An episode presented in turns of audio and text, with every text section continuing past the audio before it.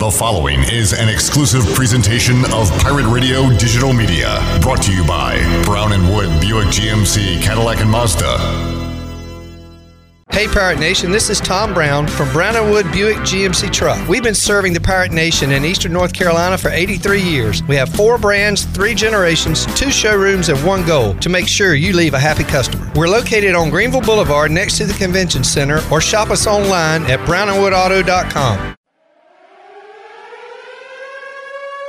The following is an exclusive presentation of Pirate Radio, the voice of the Pirate Nation.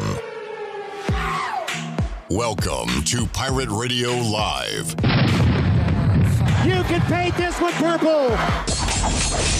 Now, live from the Pirate Radio studios in the heart of the Pirate Nation, here is your host, Clip Brock.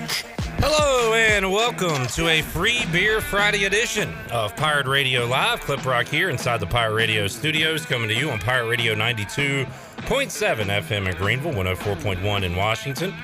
We are on 1250 at 930. You can find us online, pr927fm.com. And watch the show on Facebook Live or on YouTube. Make sure you're subscribed to Pirate Radio TV.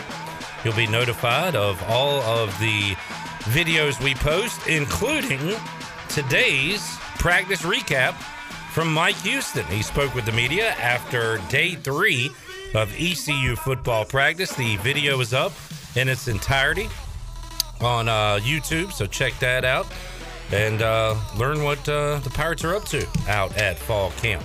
We will have some comments from Mike Houston coming up in just a few minutes, and also in hour number three of today's show, as we will talk uh, ECU football and NFL in hour number one with Tony Dunn and our resident fanny, fanny, fanny expert and fantasy expert.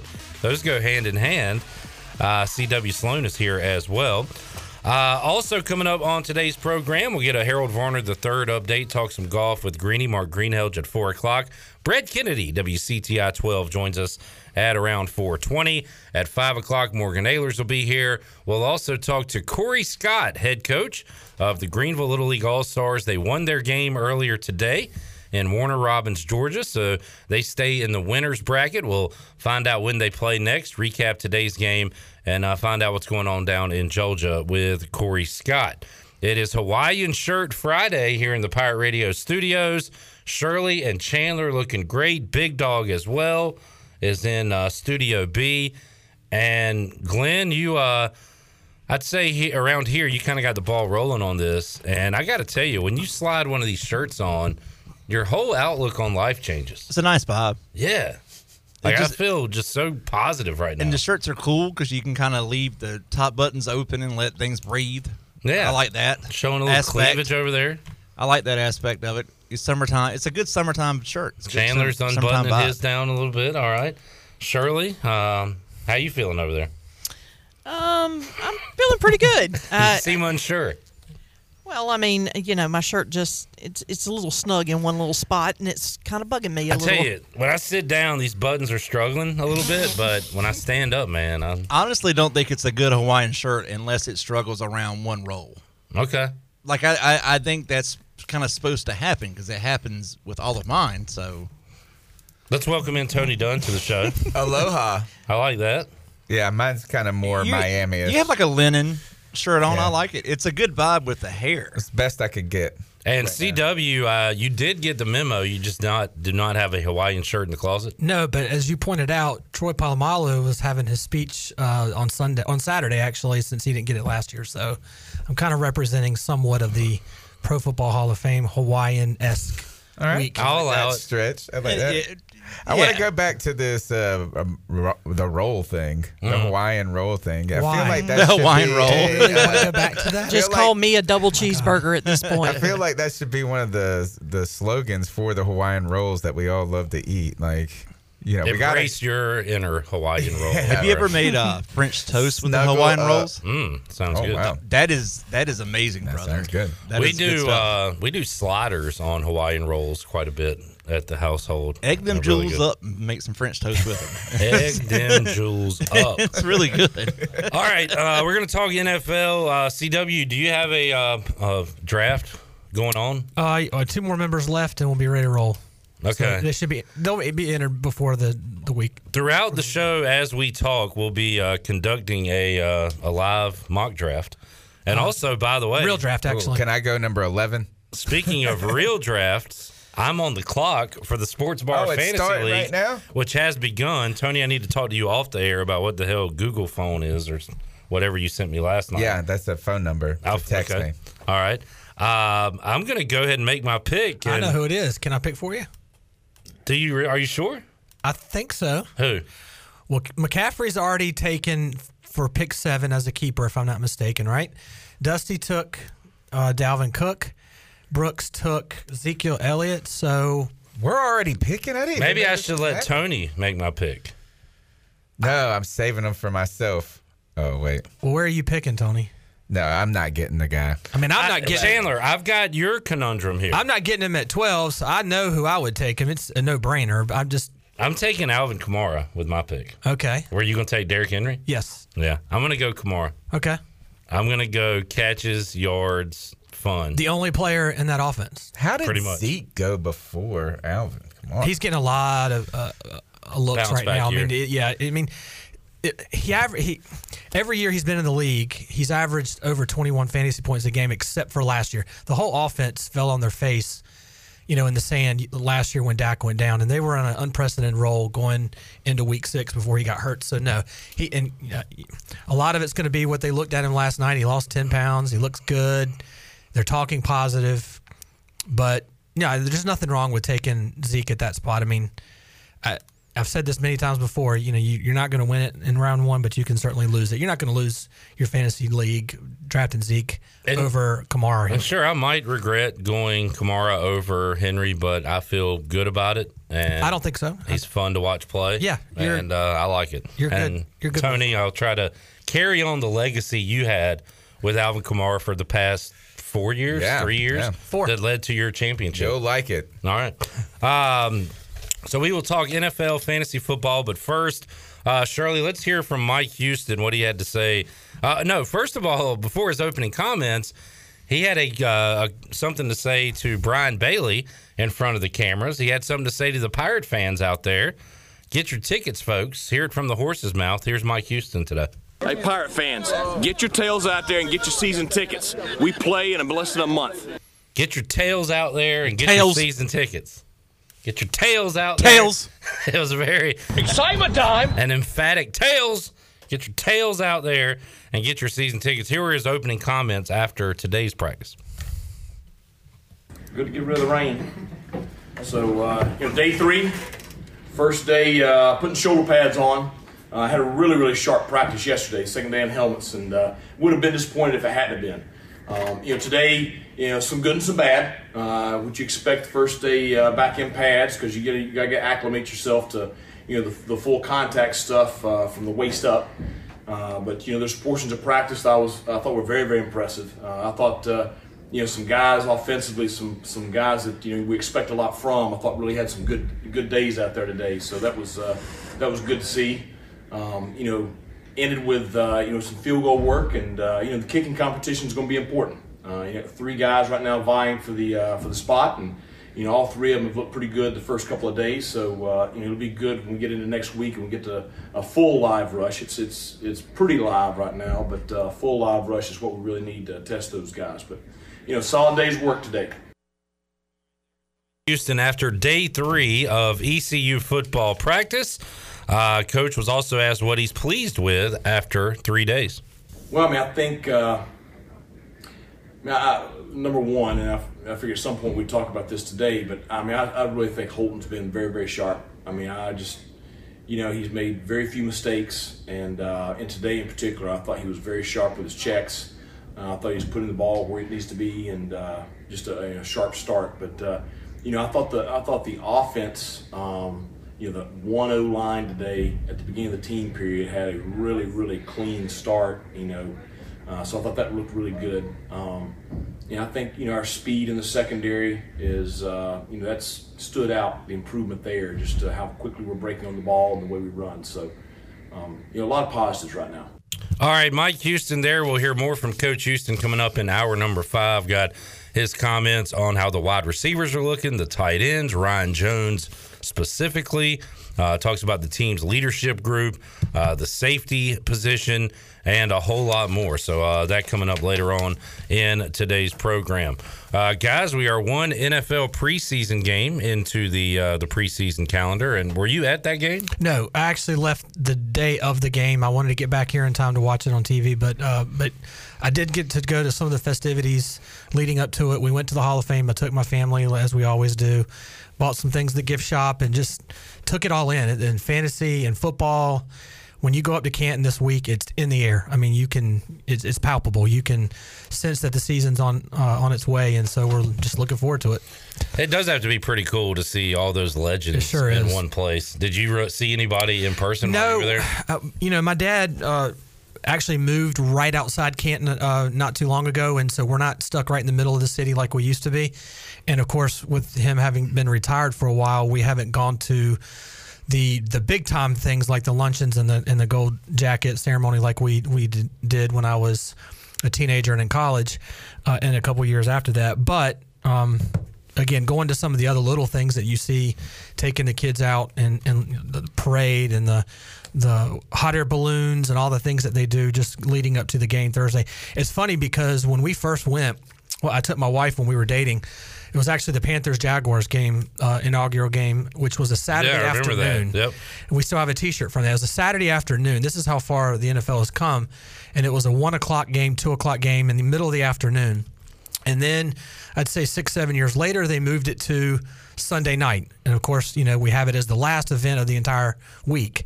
Now, a couple years ago, they moved it back to Thursday night, which is now the opening ceremony uh, event, where it used to be the gold jacket, the round table luncheon, and all the things that lead. So it's really odd that I've kind of seen all of this change that is has taken over the course of the last you know decade to 20 years, where they've just kind of moved things around to make things uh, different for the NFL. But yeah, was, we were talking about that on, on the way up about how everything is it's still the same. You still get to go to all the events. They've just kind of moved things around a bit. Did you see Edgerrin James's car? No, I did not. That thing is awesome. The Hall of Fame car he has going down is like my man is is got style here. I Uh, love Edgerrin James. He is my favorite non-Redskins Yeah. player. Also, uh, when I talk to CW, I feel like I barely like football in comparison. Well, there's there's liking palpable. There's the- liking football, and then sometimes if you get too close and knowledgeable to a sport, you won't like it as much as if you are not, like when I watch the Hurricanes play. I don't know a ton about hockey, so I can just enjoy it. When I watch soccer, I don't know if they're doing good or bad, It's just so I can enjoy it. Sometimes when like I know what a guy's supposed to do and he doesn't, it's not as enjoyable. Good point. I obviously have more fun than CW. Dumb people are happier Well, because they don't know any better. Thanks, Clip. I'll say this too. So, I, I'm an English and history teacher. You're a history professor as well. If you go up to the Hall of Fame and it's not just looking at the field and the things that, that, that take the place of watching the game on, on Thursday night and, and maybe seeing some of the famous people there, when you walk around the Hall of Fame and you see some of these artifacts that have been around for 100 years, and you just look at the, the history of it, I can tell you, you would understand what Sure, that is. It's sure. incredible. You would love it. I saw need to get Chandler last night learn what, uh, when, and where the Hail Mary came from.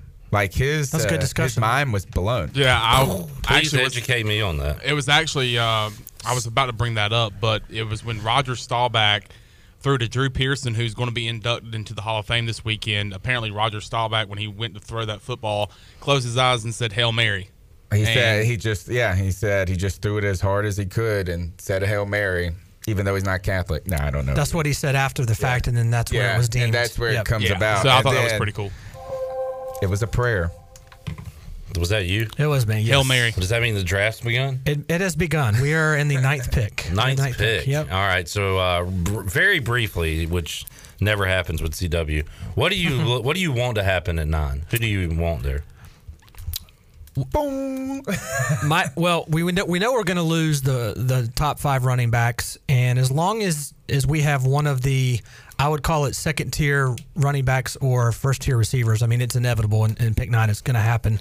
Uh, I would love to see a Nick Chubb there if he's available and any one of the two receivers or three receivers between Adams, Tyreek Hill, or Stefon Diggs. I'd prefer Hill and Adams over Diggs uh, just a tad bit. They're not going to go Um, Kelce that high. N- Um, and, and Kelce's okay too. Uh, I certainly, think Diggs is going to blow it pick. up this year. I think he, He blew it up last year. Yeah, I know. Well, I know he did, but I mean, And like, you right are now- anti I know. what happened last year. Yeah. You try to, I and tried I, fight I, it. I try to do the same thing you do, Tony. You want to get the guy who did not blow up last year, who's going to blow up this year. Yeah. But to your point, I don't see why Allen and Diggs don't go crazy Did you just see the news? yeah, he got paid. Good Josh lord, two hundred and fifty-eight million dollar contract, hundred and fifty million guaranteed.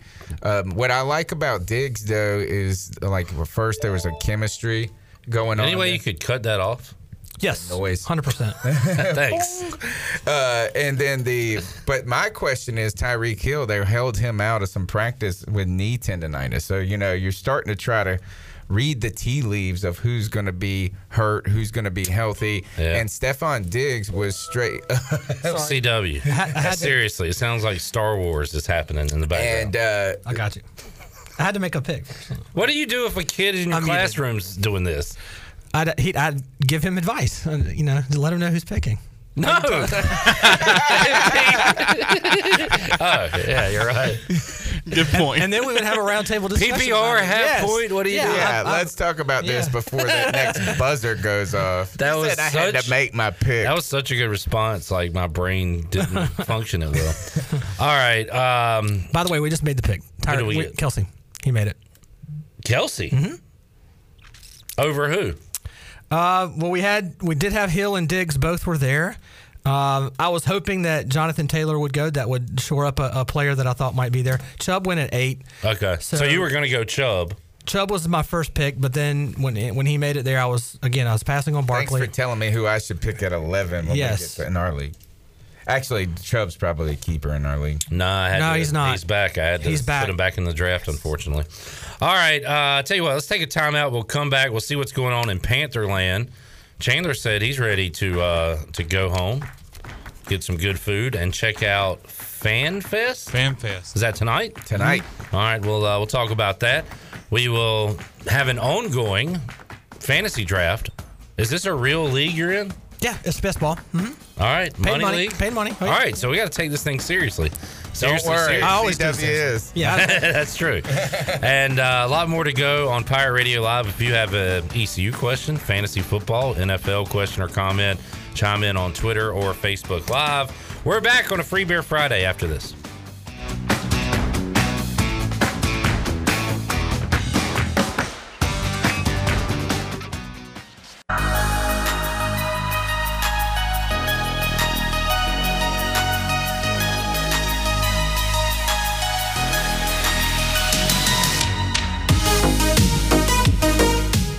Listening to Hour One of Pirate Radio Live. Save lives, be a hero, and make $1,000 your very first month donating plasma at Grifols Biomat USA. Start now at Biomat USA on 505 South Memorial Drive. A better donor experience and better pay. Now, back to the show. Welcome back. Vacation spots are right here in our very own backyard. Take a trip to a state park and enjoy traditional camping, RV space, and also air conditioned cabins that can be rented with Wi Fi. If you're by a lake, be sure to check out the opportunities to rent a canoe or kayak and get on the water. Your next adventure is right around the corner. For more information, please visit ncstateparks.gov. Now let's head back in to Pirate Radio Live. Here is your host, Clip Rock. Back with you on Pirate Radio Live here on a Friday. I had no intention of our long form text draft beginning uh, right before the show started. And CW has a money league going. All of a sudden, we have multiple fantasy football drafts going on in the studio as we get ready for uh, preseason, which begins for every team next Thursday. Friday, Saturday, Sunday, and uh, began last night with the Hall of Fame game. The Steelers beating the Dallas Cowboys.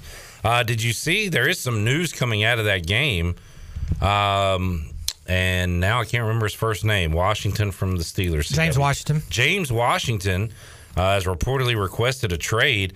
You know, it's funny. I did notice him in like in the second quarter or kind of later than Claypool and Diontae Johnson, and was like James Washington. He's like a a real NFL player. What's he doing in this game?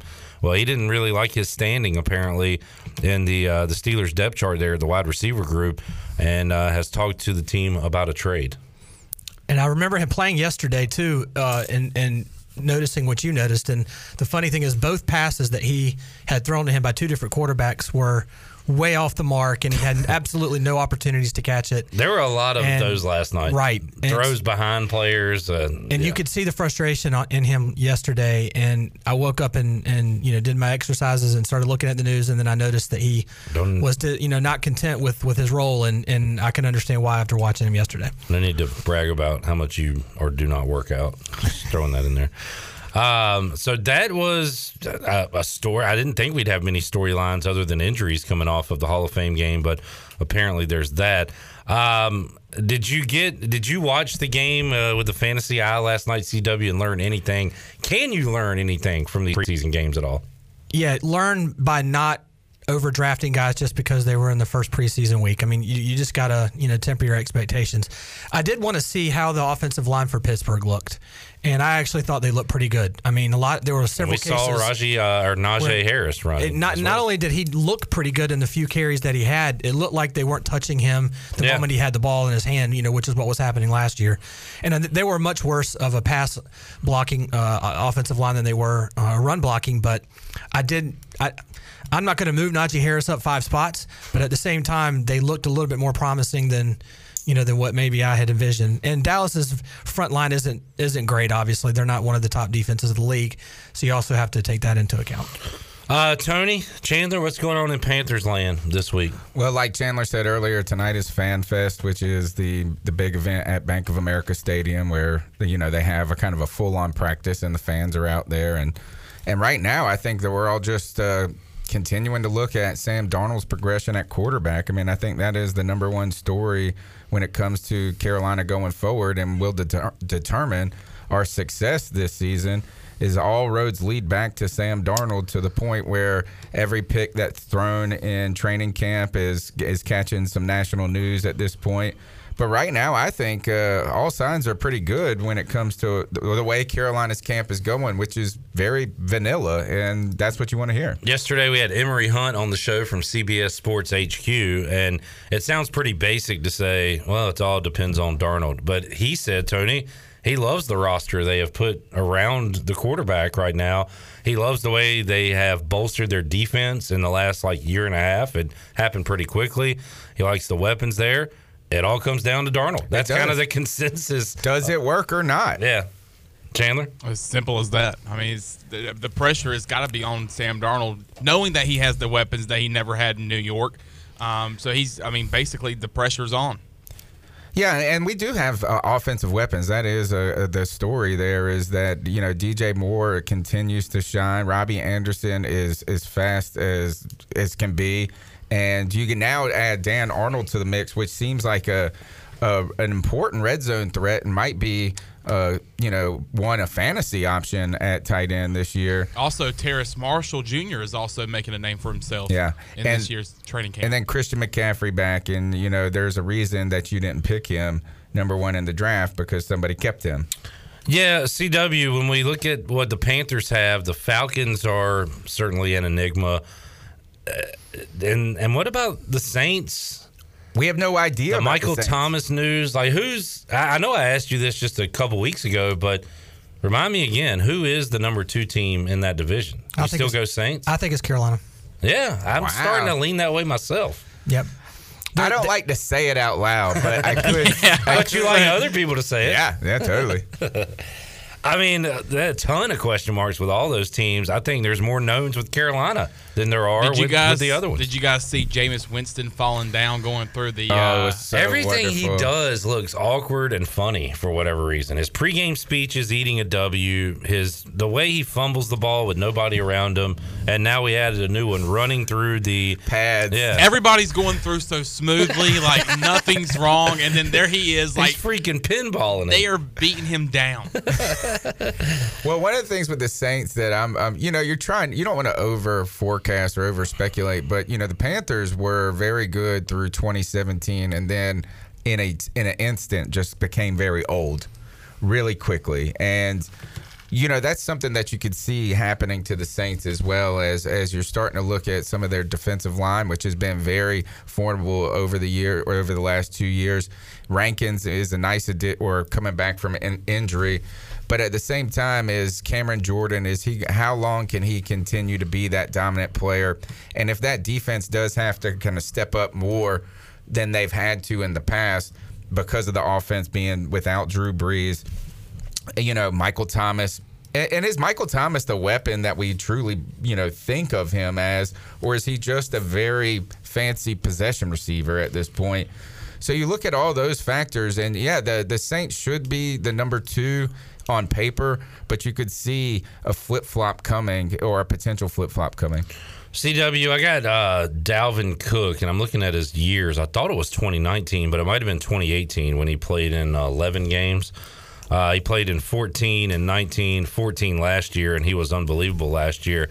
I bring him up because I saw a headline that says Joe Mixon ready to roll after injury marred season. It is really tough to to trust and to spend a high pick on a guy like Mixon who's missed a lot of time. You know the talent's there. My question is, at what point, when do you take Joe Mixon in 2021? Well, I do think he's in that that tier after the the top. Was I kind of put the tier? A lot of people like to call the first round draft, uh, the first round running backs as tier one, and to me, I don't think there's a tier one. I think there's a tier one and a tier two. I put Derrick Henry, um, Dalvin Cook, and Christian McCaffrey in one tier, and then I put some of the other guys following them in tier two. So I kind of put Joe Mixon in the tier three for my account. Behind Elliott, Kamara.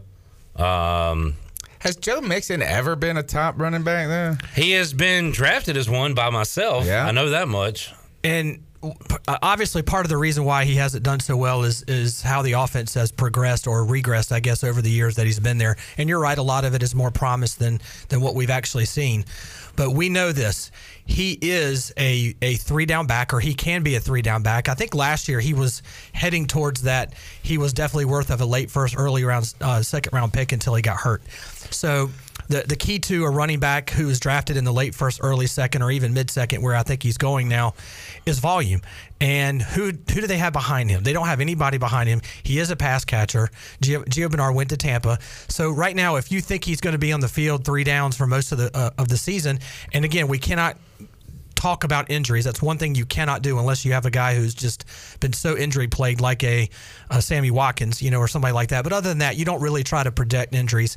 If he's going to be on the field for three downs most of the time, he is going to get the volume, and he will be worth a late first, early second pick. I mean, looking at it now. His best year was 2018, where he had over 1,100 yards, eight rushing touchdowns, almost 300 receiving yards, and a touchdown. And he followed that up with 278 attempts uh, where he only had 1,100 yards. That speaks to how bad the Bengals were right. before getting Burrow. Right. Five touchdowns. So he's put up numbers that would suggest that he's going to get the volume and he's going to produce. It's just a matter of this point. Played six games last year, which he had played in at least 14 his first three years. So maybe maybe last year is an anomaly and he will be a guy that will produce this year. And and look at too, uh, you're you're talking about a a quarterback who got hurt in I think week ten or eleven. He tore his ACL and his MCL. The beat writers in Cincinnati have been talking about from camp about how he has been extremely careful with his knee and running the ball. And what I remember watching the highlights from Cincinnati last year, yes, he threw a bunch of touchdowns, but I recall a lot of runs that he made into the end zone. I want to say he maybe ran for anywhere from three to four touchdowns. I don't think you're going to see that with him, knowing that he is being extremely careful. In fact, they said the passing offense looks a lot weaker than what they anticipated at this point, if you talk to the beat writers. And so that spells to me that they're going to really rely on Joe Mixon. So to your point, too, we were talking off the air about the, the, a pick that you might be picking, where you might be looking at somewhere in the neighborhood of a Nick Chubb or a Joe Mixon. And Nick Chubb is obviously the best running back of the two. In fact, you could argue he's the best running back in football. But you do have a Kareem Hunt that Joe Mixon doesn't have in the back. So there is something to be said about that decision that you might have to make there. Tony, who do you want to fall to you at that spot? I think Saquon Barkley. Right Looks like we Yeah. have another pick, Nick That's- Chubb. yeah. That's who That's I'm it. hoping. That's for. your home run hit. I am hoping because again, I think is who's behind him is another good question. And Devon Booker.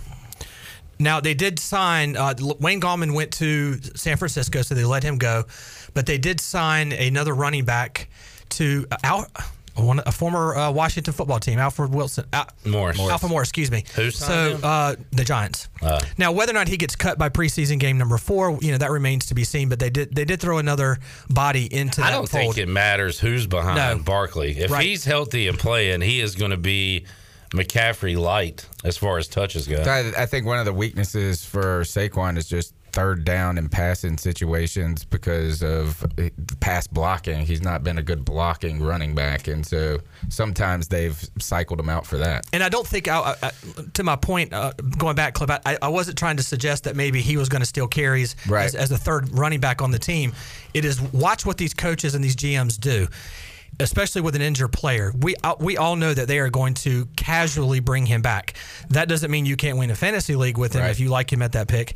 But we also know that if they're going to keep him on the roster, there's something to be said about that, about how much they're going to actually want to play him in this particular. What about season. Aaron Jones? What do you guys think about him? Well, he he's been one running back and one player in the first two rounds that has shot up his ADP since Aaron Rodgers came back. He's actually shot up more than Davante Adams. Now, Davante Adams has been a, a mainstay in the first round. He has moved up about three positions since Aaron Rodgers had you know decided to come back last Tuesday. But we went from a mid mid to late second round pick to I, I just did a draft early last night and he was he was pick number six overall. So you were talking about uh, an, an entire round basically moving up because he was a mid second round pick.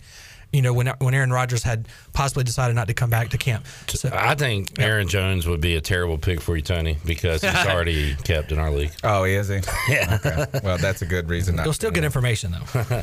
Uh, CW Sloan, Tony Dunn here hanging out in the Pirate Radio studios. How's your draft going over there, CW? Uh, I've been put on auto pick due to inact, in, inactivity. I guess after talking with you, I don't know that was probably the best way to go. Couldn't hear it this, uh, bang. So you went Travis Kelce, Tyreek Hill. Who was your third pick? Uh, so, so Travis Kelce, Tyreek Hill, and I uh, came back around with Josh Jacobs. So because we Yeah. needed a running back, and I'm taking that back. I actually went for zero running back here. I went CeeDee Lamb in the third round, and uh, especially with the news with uh, Amari Cooper. What's the Amari news. Cooper news? So his doctors have taken a, a- quite a bit of look at what's going on with his foot, and I can tell you that it's Not good. scares me. No, not good at all. I think his name was. I'm trying to remember the name of the doctor. David Polk. David Polk. I can't remember the last name of this guy. The only doctor we know is Dr. James Andrews. Yeah, and, and that wasn't the type of injury that he sustained. But the the injuries are showing showing that he is really slow to recovery. And you know, Michael Gallup has been running with the ones this entire preseason up to this point. And of course, Dallas had to get a head start a little bit because of the Hall of Fame game, so they've been in pads a little bit longer than most of the other teams it just doesn't look good when you are back and forth into this rehab. And it was at the end of last year when he was still hurt, and we still haven't seen a healthy Amari Cooper in quite some time. So uh, he's been following a draft anyway. A lot of people have been keeping up with this news, so this is not really uh, breaking news at this point. But uh, but it does shoot Michael Gallup uh, up a tad, a couple rounds, and, and certainly Amari Cooper down about two or three. All right, Tony does. Uh, he needs a, a running back, but he needs everything. I mean, if Travis Kelce's there, are you not considering him at all? I don't. I no. I don't think so. Okay. Really? Uh, yeah, Just really. that get much of a game changer just to have. CW just took him nine in a redraft in a draft where nobody's kept. So Kept. once again, and, and again, we do have a little bit of a, a difference here in this type of draft because this is a keeper draft, and, and you've got a lot of different intangibles that come into play. Yeah. But when you talk about your first round pick, you just don't want a guy that will lose you your league. It doesn't mean he's going to be the number one, number two, or even number five or six fantasy go getter in this particular round. You don't want him to be hurt 27th or 30th. Kelce's less risky than a running back. Yeah.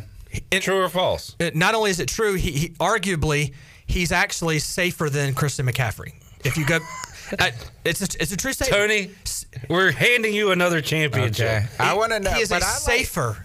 I like pick. the He's San not the best Francisco tight end even more. Well, he's already been t- taken. Kept, yeah, you need to get that list. and he's been hurt So two of the last three years. It's so long. it is. Look, if you want to be our champion, you got to represent the league as a champion. You're right. You're right. Let's uh, take a time out. We'll Holy come back. We'll have more. Tony's got a lot going on right now in his brain. And I'm picking next, so I need to I need to get off this one for just a minute because I I got to focus on our draft now. We are totally nerd festing out here in the Pirate Radio studios on Free Beer Friday and Hawaiian Shirt Friday. We'll take a time out, come back, talk more NFL. We got uh, Mike Houston comments coming up later on in today's show. We'll also talk to Corey Scott, the head coach of the Greenville Little League All Stars. Got a win earlier today. We'll find out what's next for them down in Warner Robins. They're two wins away. If they win their next two, they are heading to Williamsport and the Little League World Series. More to go on Pirate Radio Live after this.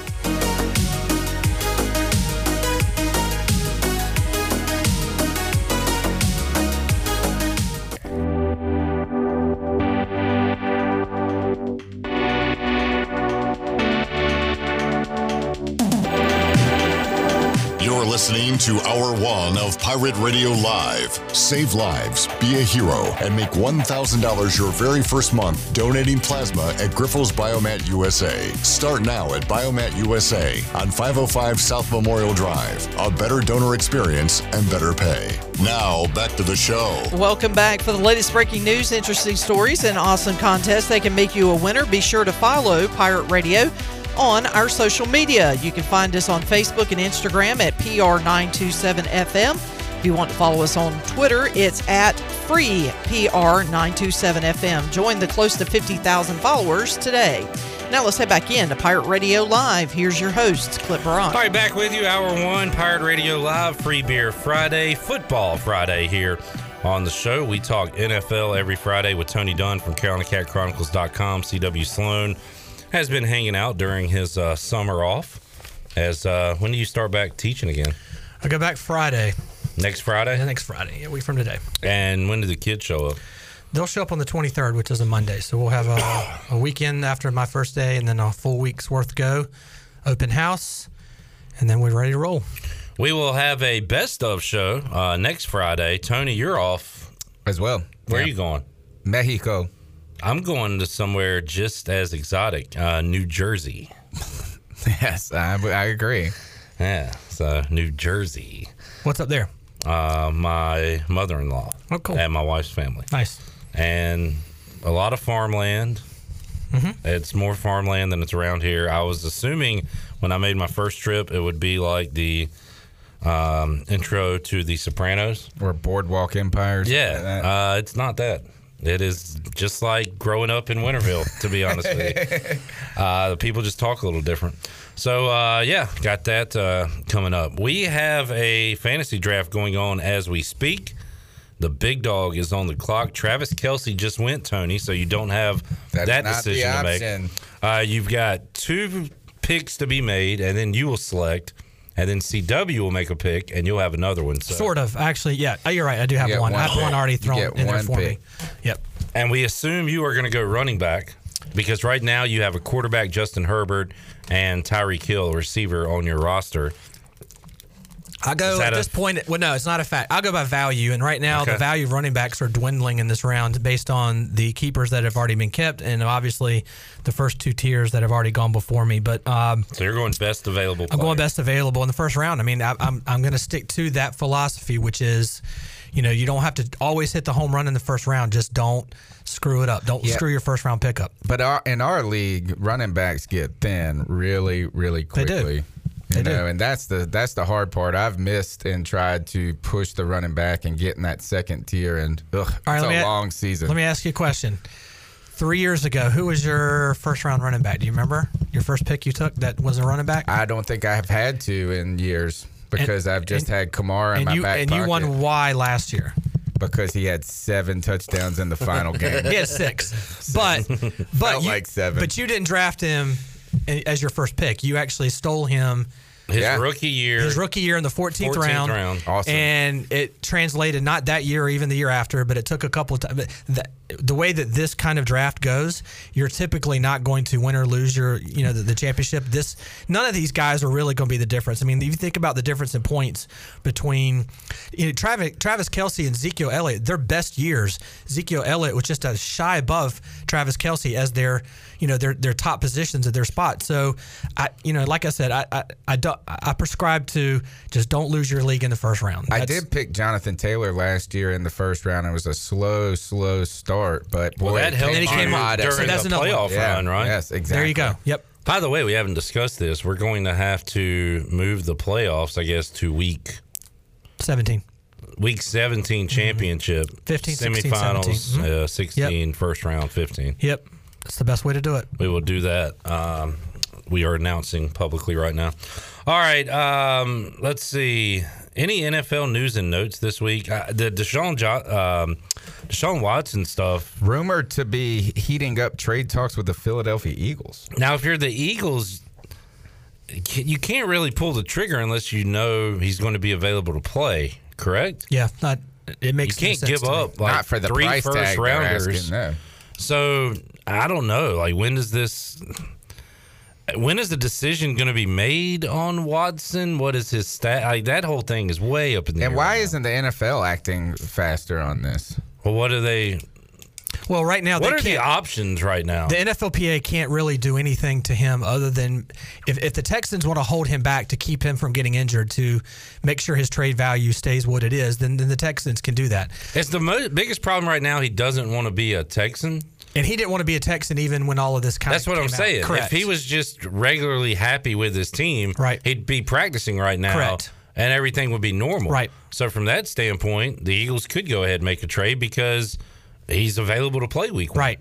But but the question is, you know, if Philadelphia decides to do that and they get this transcendent uh, talent along with Jalen Hurts, but at the same time, the NFL finds all of this the stuff that comes back around legally and they don't have him for 2021. Was it still worth it? That's the question that, that they're going to decide. Do they give Jalen Hurts a year and let's figure out what we have between the two quarterbacks? Right. And if he pans out, then we either have trade value for Deshaun Watson or we we trade Jalen Hurts. So is there any possible world though where Deshaun Watson doesn't have some sort of punishment associated with He this? could be suspended Yeah. the entire year. Right. If you go back to Ben Wait, but I think to answer your question, yes. really like he can just play a full season. If they settle out of court and he pays a bunch of money and it's all gone, then yeah. But I don't know how likely that is, but You're I saying think could he play a whole season? No, I'm saying is there a world where he, there's zero There's no punishment, punishment. because like Greg From Hardy, Greg Hardy got put on the not commissioner non-exempted list, and his all of his stuff got dismissed. Yeah, char- charges were filed, So but let's say- ultimately was dismissed. So it's like let's say he settles out of court. Would Roger Goodell say, "Okay, you're out four weeks, six weeks"? Is that what you're saying? yeah, Like, I Yes. mean, I feel like there has to be some sort of punishment. And and I don't know how long this. Uh, I had to add the number of years this was, but if you remember when Roethlisberger had some similar incidences, and it was really with one female, not with many. he got a four-game suspension. He was suspended for a third of the season almost. So Hmm. I I don't see how. okay, but Tony, maybe I'll change my answer to there will be some sort of suspension. If if not, then it really kind of just shows you the force of the the whole NFL punishment system. And not that I, I I do like the have your day in court type mentality. Let's not jump ahead of things. But the NFL has set a precedent and intervening and, and p- being quick to punish over the last five years rather than let's hold back and see how it's going. And that's really been the kind of odd part of this whole storyline is that the NFL has just taken a time out on this and saying we're not getting into it yet because originally they said they were inve- uh, launching an investigation and some things like that. Nothing. It's just been crickets about it. And I think one major point that we need to also throw out as far as why the NFL is doing that is that there is a a rather large difference between civil cases and criminal Right. cases. And so far, they have not had any criminal right. charges yet. And I think that's the They biggest keep issue. saying they're coming though. and if they and once that happens, I think that's when we see you know the hammer come down on him at least marginally, you know, for the 2021 season. But let's say you're the Eagles and you know that he's suspended for four games. Let's give that number based on Roethlisberger. Oh yeah, do the trade right do you, now. do you do the trade and and you have two quarterbacks that could potentially one of them be you know in in in possible trade discussions even for 2022 yeah, I think you go ahead and do it Yep. at that point. Uh, a couple of questions. Uh, in a regular redraft league, no keepers, no nothing, startup, um, is Trevor Lawrence valuable as a fantasy quarterback this year? Yes.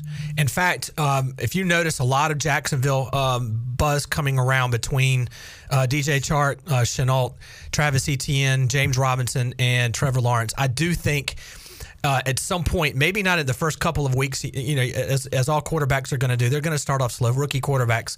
But I do think there's something there in Jacksonville. There's a little bit of a buzz. You are talking about the worst division in football if you go from top to bottom in terms of the, the defenses and the overall play. Yeah. So I do think Trevor Lawrence, uh, you know, he was picked number one for a reason. So I do think there is something to be said about having him as your number one quarterback. If you decide to wait to draft a quarterback that late and Trevor Lawrence is your number one, you need to have a stacked roster, though. You need to make sure that you hit on all those different misses that you decided to pass on quarterback wise because you waited for Trevor Lawrence. Personally, I don't know that I'm going to go that route. I feel like I can start a better team by having him as my backup.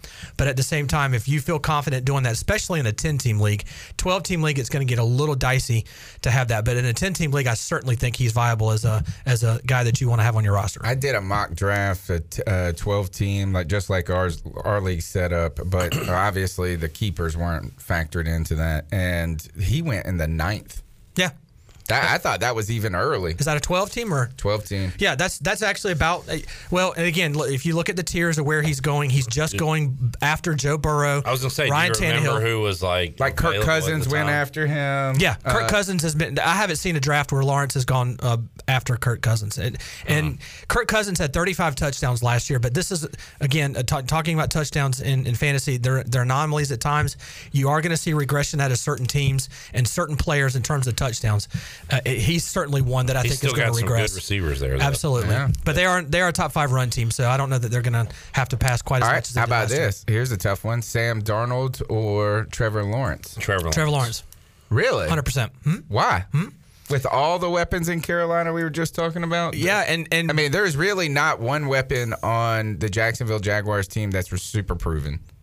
For Jacksonville, no, I mean They're exciting, but yeah, I agree. They're not proven. Would you also agree that, and we're talking about fantasy as opposed to how good the team is, Jacksonville's probably going to be down a lot more than Carolina, right? So you're going to see a lot more throwing from Trevor Lawrence Okay. in third and fourth quarters than you are. Uh, the pass catchers in, in, in Jacksonville are not as bad as we as we think. Between Marvin Jones, I, and I'm not comparing them necessarily Our top guy. to bottom. That's our Yeah, guy. But- I but love Marvin. Marvin Jones- He, he was on my team last year. He was great. Jones, Shenault, and DJ Chark are, are actually uh, probably in the top half of the league and not the bottom half. If you talk about wide receivers one, two, and three What together about. Carr or Trevor Lawrence? Trevor Lawrence. Holy moly! Now that's when you get into a really bad Picking receiving him at corps. 11.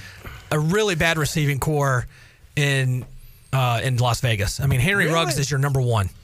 Hey, Zay Jones has got. What about Brian Bryan Edwards is your number two receiver. I mean, yeah. Young and young and potential. And I think he's caught 22 total passes. I mean, they they've got the youngest wide wide receiver one or two in the league. They got two two second year guys, both of whom caught less than 50 balls combined.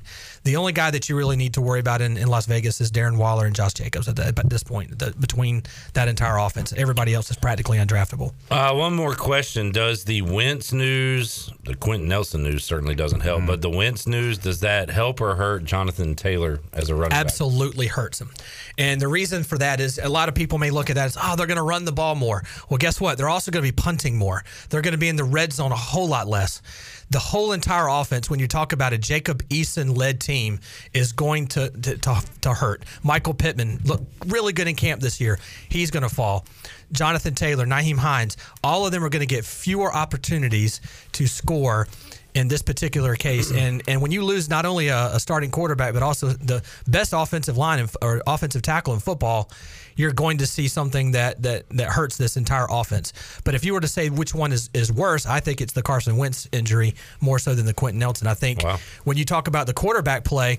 They're going to be in a lot of situations where they got to throw, especially third downs. And when they don't make those completions, what's happening? They're rolling the punt field, punt team out on the field. And so, no, I, I don't feel like Jonathan Taylor is a first round draft choice at this point. I know everybody's not into this, but I could literally do fantasy football talk all damn day. Well, I've got more questions. Is there any value at running back on the Buffalo Bills this year? Man, that's Oh, that's a garbage fire. When you talk about Zach Moss and, and Daryl Singletary, I I would stay away from the run game. I, I, you know, if you're talking about a deep 12 team league and you want to make a flyer at one of those two guys, but again, the end of the day, Buffalo, you know, makes its hay through what? Through passing the football downfield. You know, and Gabriel Davis is going to improve. I think uh, Stefon Diggs is going to get over 140 targets more than likely. And the only of course, runner you, you, got Josh Allen. You want yeah, for Buffalo is Josh Allen. yeah. What about now? We're out of time, Tony. By the way, but go ahead and ask one more. Cam Akers now that he's hurt? What do you do? What do you do in, if you're the Rams? Henderson. Darrell Henderson right now is going somewhere in the mid to late fourth round. I, I do like him at that particular spot. I don't think you're going to get extreme value out of him because you don't quite know. Uh, let's let's also bear in mind one team wants to get rid of a running back, another team has his college uh, uh, coach, uh, and that is Wisconsin's old running back coach is at the Rams. Don't be surprised if you see a trade from Melvin Gordon. If if you don't see Darrell Henderson do really well, that might be a free agent pickup that you get later. Because the Broncos like yeah, the- Javonte Williams from North Carolina. Yeah, really good running back. and don't they have another one they like too? Uh, I'm not Or sure. is if- it all Williams? yeah, I mean Javonte Williams. They like the two-headed monster they have there, but you also have a large contract that's uh, eventually going to come to fold for Denver. And Melvin Gordon, you know, is not he, he's not going to burn things up out there in, in that particular that particular offense. Uh, honestly, Denver's really in trouble in my opinion. I think they're they're on their way down. That's what happens when you get Teddy Bridgewater. we are out of time. Check out the Panthers C3 podcast Tuesday nights uh, on YouTube with Tony Dunn and Yep. crew. CW, thanks for hanging out. Yeah, man. We'll try to get you on uh, again before you have to officially head back to school. So Love to. All right, good deal. Let's. Uh, Gl- by the way, Glenn's really struggling with this pick right now. Um, He's driving. He's driving and he does not uh, know what to do about Saquon Barkley. Should he pull the trigger? Don't do it. He's struggling. Um, we will take a timeout, come back. Hour two of Pirate Radio Live on the way. We're back with you after this.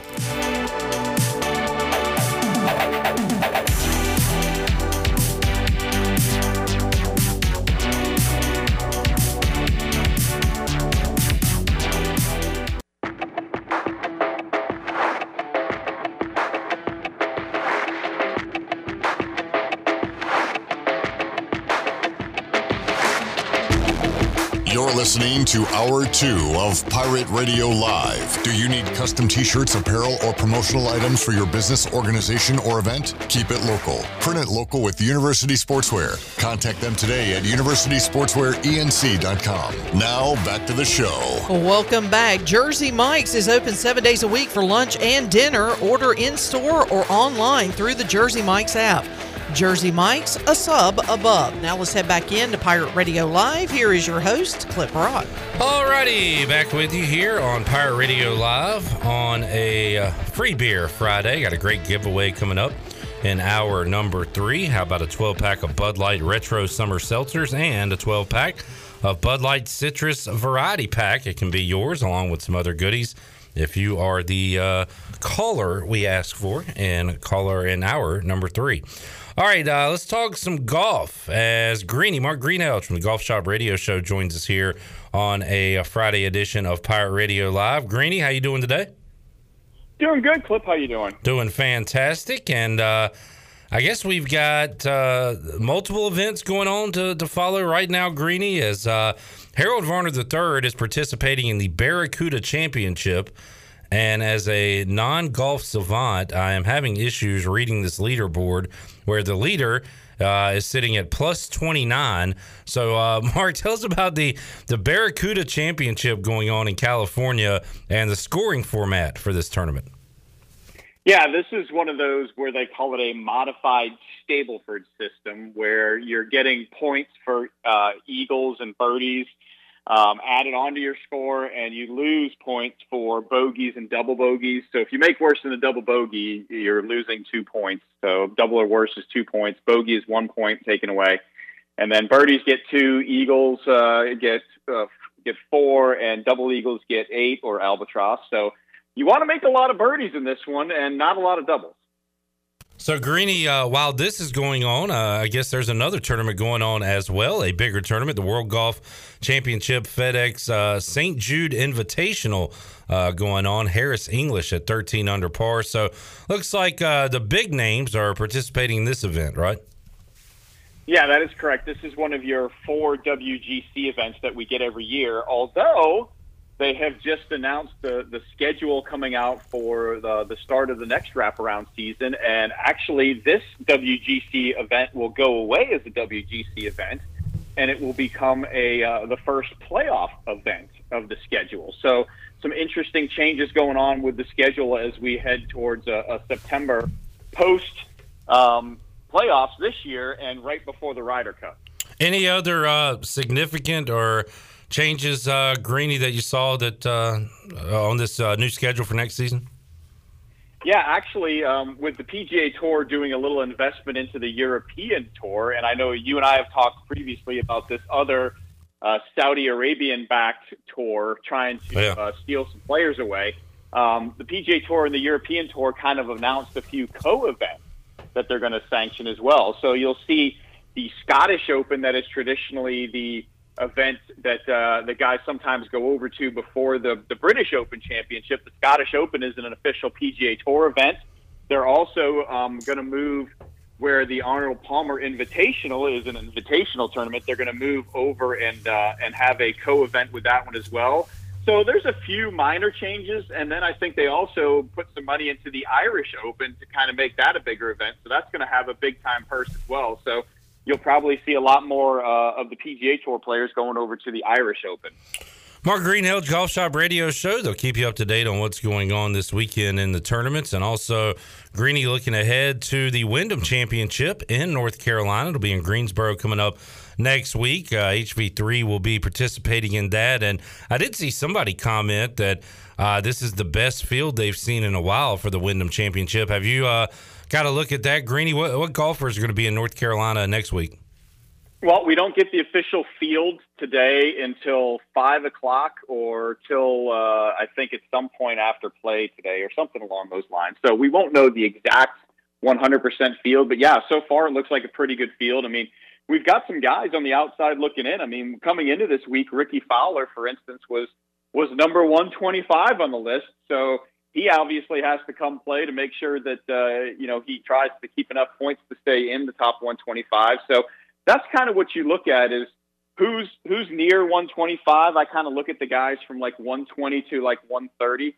And traditionally, what we do see is we see most of the time like maybe one or two guys fall out and one or two guys fall in um, and work their way in. So despite the fact that we kind of look for some volatility, there generally isn't a whole lot traditionally. So you'll, again, you'll see maybe a couple guys fall out and a couple guys get in. So that's the big thing because it is the final regular season event. Greeny, are you uh, you paying attention to uh, the women's golf going on in the Olympics right now? Yeah, um, curious to see uh, how that weather is going to play out. I know they had a, a little bit of issue that they were talking about, maybe only getting three rounds in and and maybe not even getting the fourth round in. But as it stands right now, we're we're kind of waiting to see what's going to happen uh, as we creep closer to this uh, later on this evening. But yeah, Nelly Korda uh, with a three-shot lead right now, so looking pretty good. She struggled a little bit yesterday, um, but kind of figured it out down the stretch and was able to uh, you know kind of maintain that lead a little bit. So. Will be interesting to see because uh, Aditi Ashok, that's in second place, don't really know a whole lot about her. Uh, but Lydia Ko and Hannah Green and a couple others down in third place. So if you remember, we had a seven player playoff in the men's last week for the bronze medal, and it's kind of shaping up the same way again this week.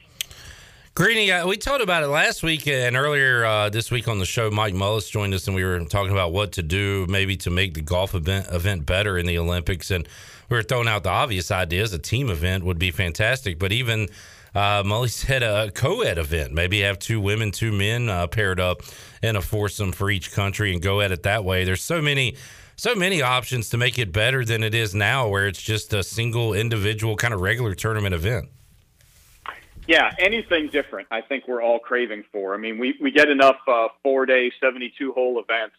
Um, I think we do want to see something better. I, I also think the team aspect would be a great thing. I mean, you could have multiple things. You could figure out a way to have an individual men's champion, an individual women's champion, a team men's and women's champion, and then you could have also a mixed uh, championship. So there's a lot of different options out there. I mean, you're you're giving yourselves two weeks to do it. Um, you, you would think that there'd be some kind of option that they could figure out to, to combine the two of them. Whether it's you know one plays one week and one plays the next week, and somewhere in between there, you maybe you do a 36 hole team, a mixed team event. I mean, there's definitely options, and it just seems like that we dev- we have not taken enough time to figure out what's going to appeal to the masses from this because we all have said it's not 72 holes of stroke play. Mark Greenhalgh, Golf Shop Radio Show, joining us. Greeny, uh, what you got planned for Saturday's edition of the Golf Shop Radio Show? Well, our usual check-in with uh, with Bill Bender, the Sporting News. Then we've got uh, the Women's U.S. Amateur Championship going on. Um, so we are going to check in with Julia Pine to find out uh, how things are going there. Usually we get to check in on a, a semifinal or a championship match on a Saturday morning, depending on how their weather goes. And then to your point, we got the Wyndham Championship coming up. So we're going to talk to Mark Brazil, the, the tournament director, and uh, check in and we'll have a final field when we talk to him tomorrow morning. So we'll talk all about the the tournament, who's going to be in, who's going to be out, and uh, who's on the bubble for the playoffs. And Greeny will uh, mix in a little football talk with you as we get closer and closer to the start of college football and NFL. The Clemson Tigers win total in uh, 2021 is 11 and a half. Uh, will the Tigers run the table or will they slip up and lose one? If you had to put some uh, some peanuts on it, Greeny, would you go over under 11 and a half for your Tigers? Uh, I think they're going to run through the ACC. I think they're going to win the championship in the ACC, win the championship game. I honestly think that Clemson Georgia game is going to be a really good game, but I think out of the gate, I think Clemson has the advantage. I think if you played that game a little bit later in the season, I think uh, I'd be a little more concerned about Georgia, only because of the fact that a lot of these teams are looking to put new quarterbacks and people in play, and Clemson's basically returning all of their guys on defense, even though they got torched by Ohio State. Um, I, all these guys coming back with a little bit of experience. And we got to see our man DJ play two high profile games last year and threw for 400 yards in each of those games with a bad shoulder. So I think he's got to step up on uh, anybody that Georgia rolls out of quarterback. So I, I'm I'm going for the the run the table and then get us into the semifinal. All right, there you go. You heard it uh, from Greeny. Mark Greenhalgh's joining us today on Pirate Radio Live. Greeny, uh, appreciate your time and have a great weekend. A great show tomorrow. All right, thanks, Cliff. Have a good weekend too. All righty, there is Greeny joining us today on the Fixed and See Live line. Not a great HV3 update as he is right now. Again, he's got four points. He's plus four in this weird format that I'm not accustomed to. Uh, the projected cut is seven plus seven. So he needs uh, basically what three birdies, a birdie and an eagle in the last three holes, as he is through 15 today, tied for 81st at the Barracuda Championship. Presented, if the Barracuda Championship was presented by a rock band, Shirley Rhodes, what band would be presenting that? Little music trivia here. Oh, that's easy. Heart. Heart is correct. Barracuda. Uh, we've got one of the greatest guitar riffs you'll ever hear.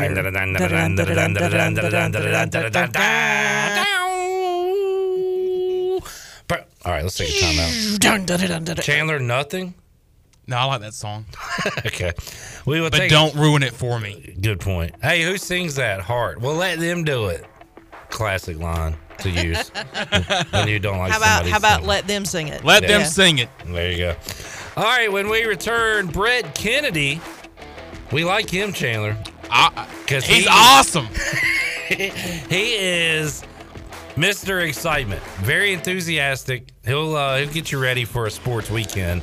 Uh, we'll talk some pirate football, some area high school football, and more with WCTI 12's Brett Kennedy when we roll on Pirate Radio Live. Back with you after this.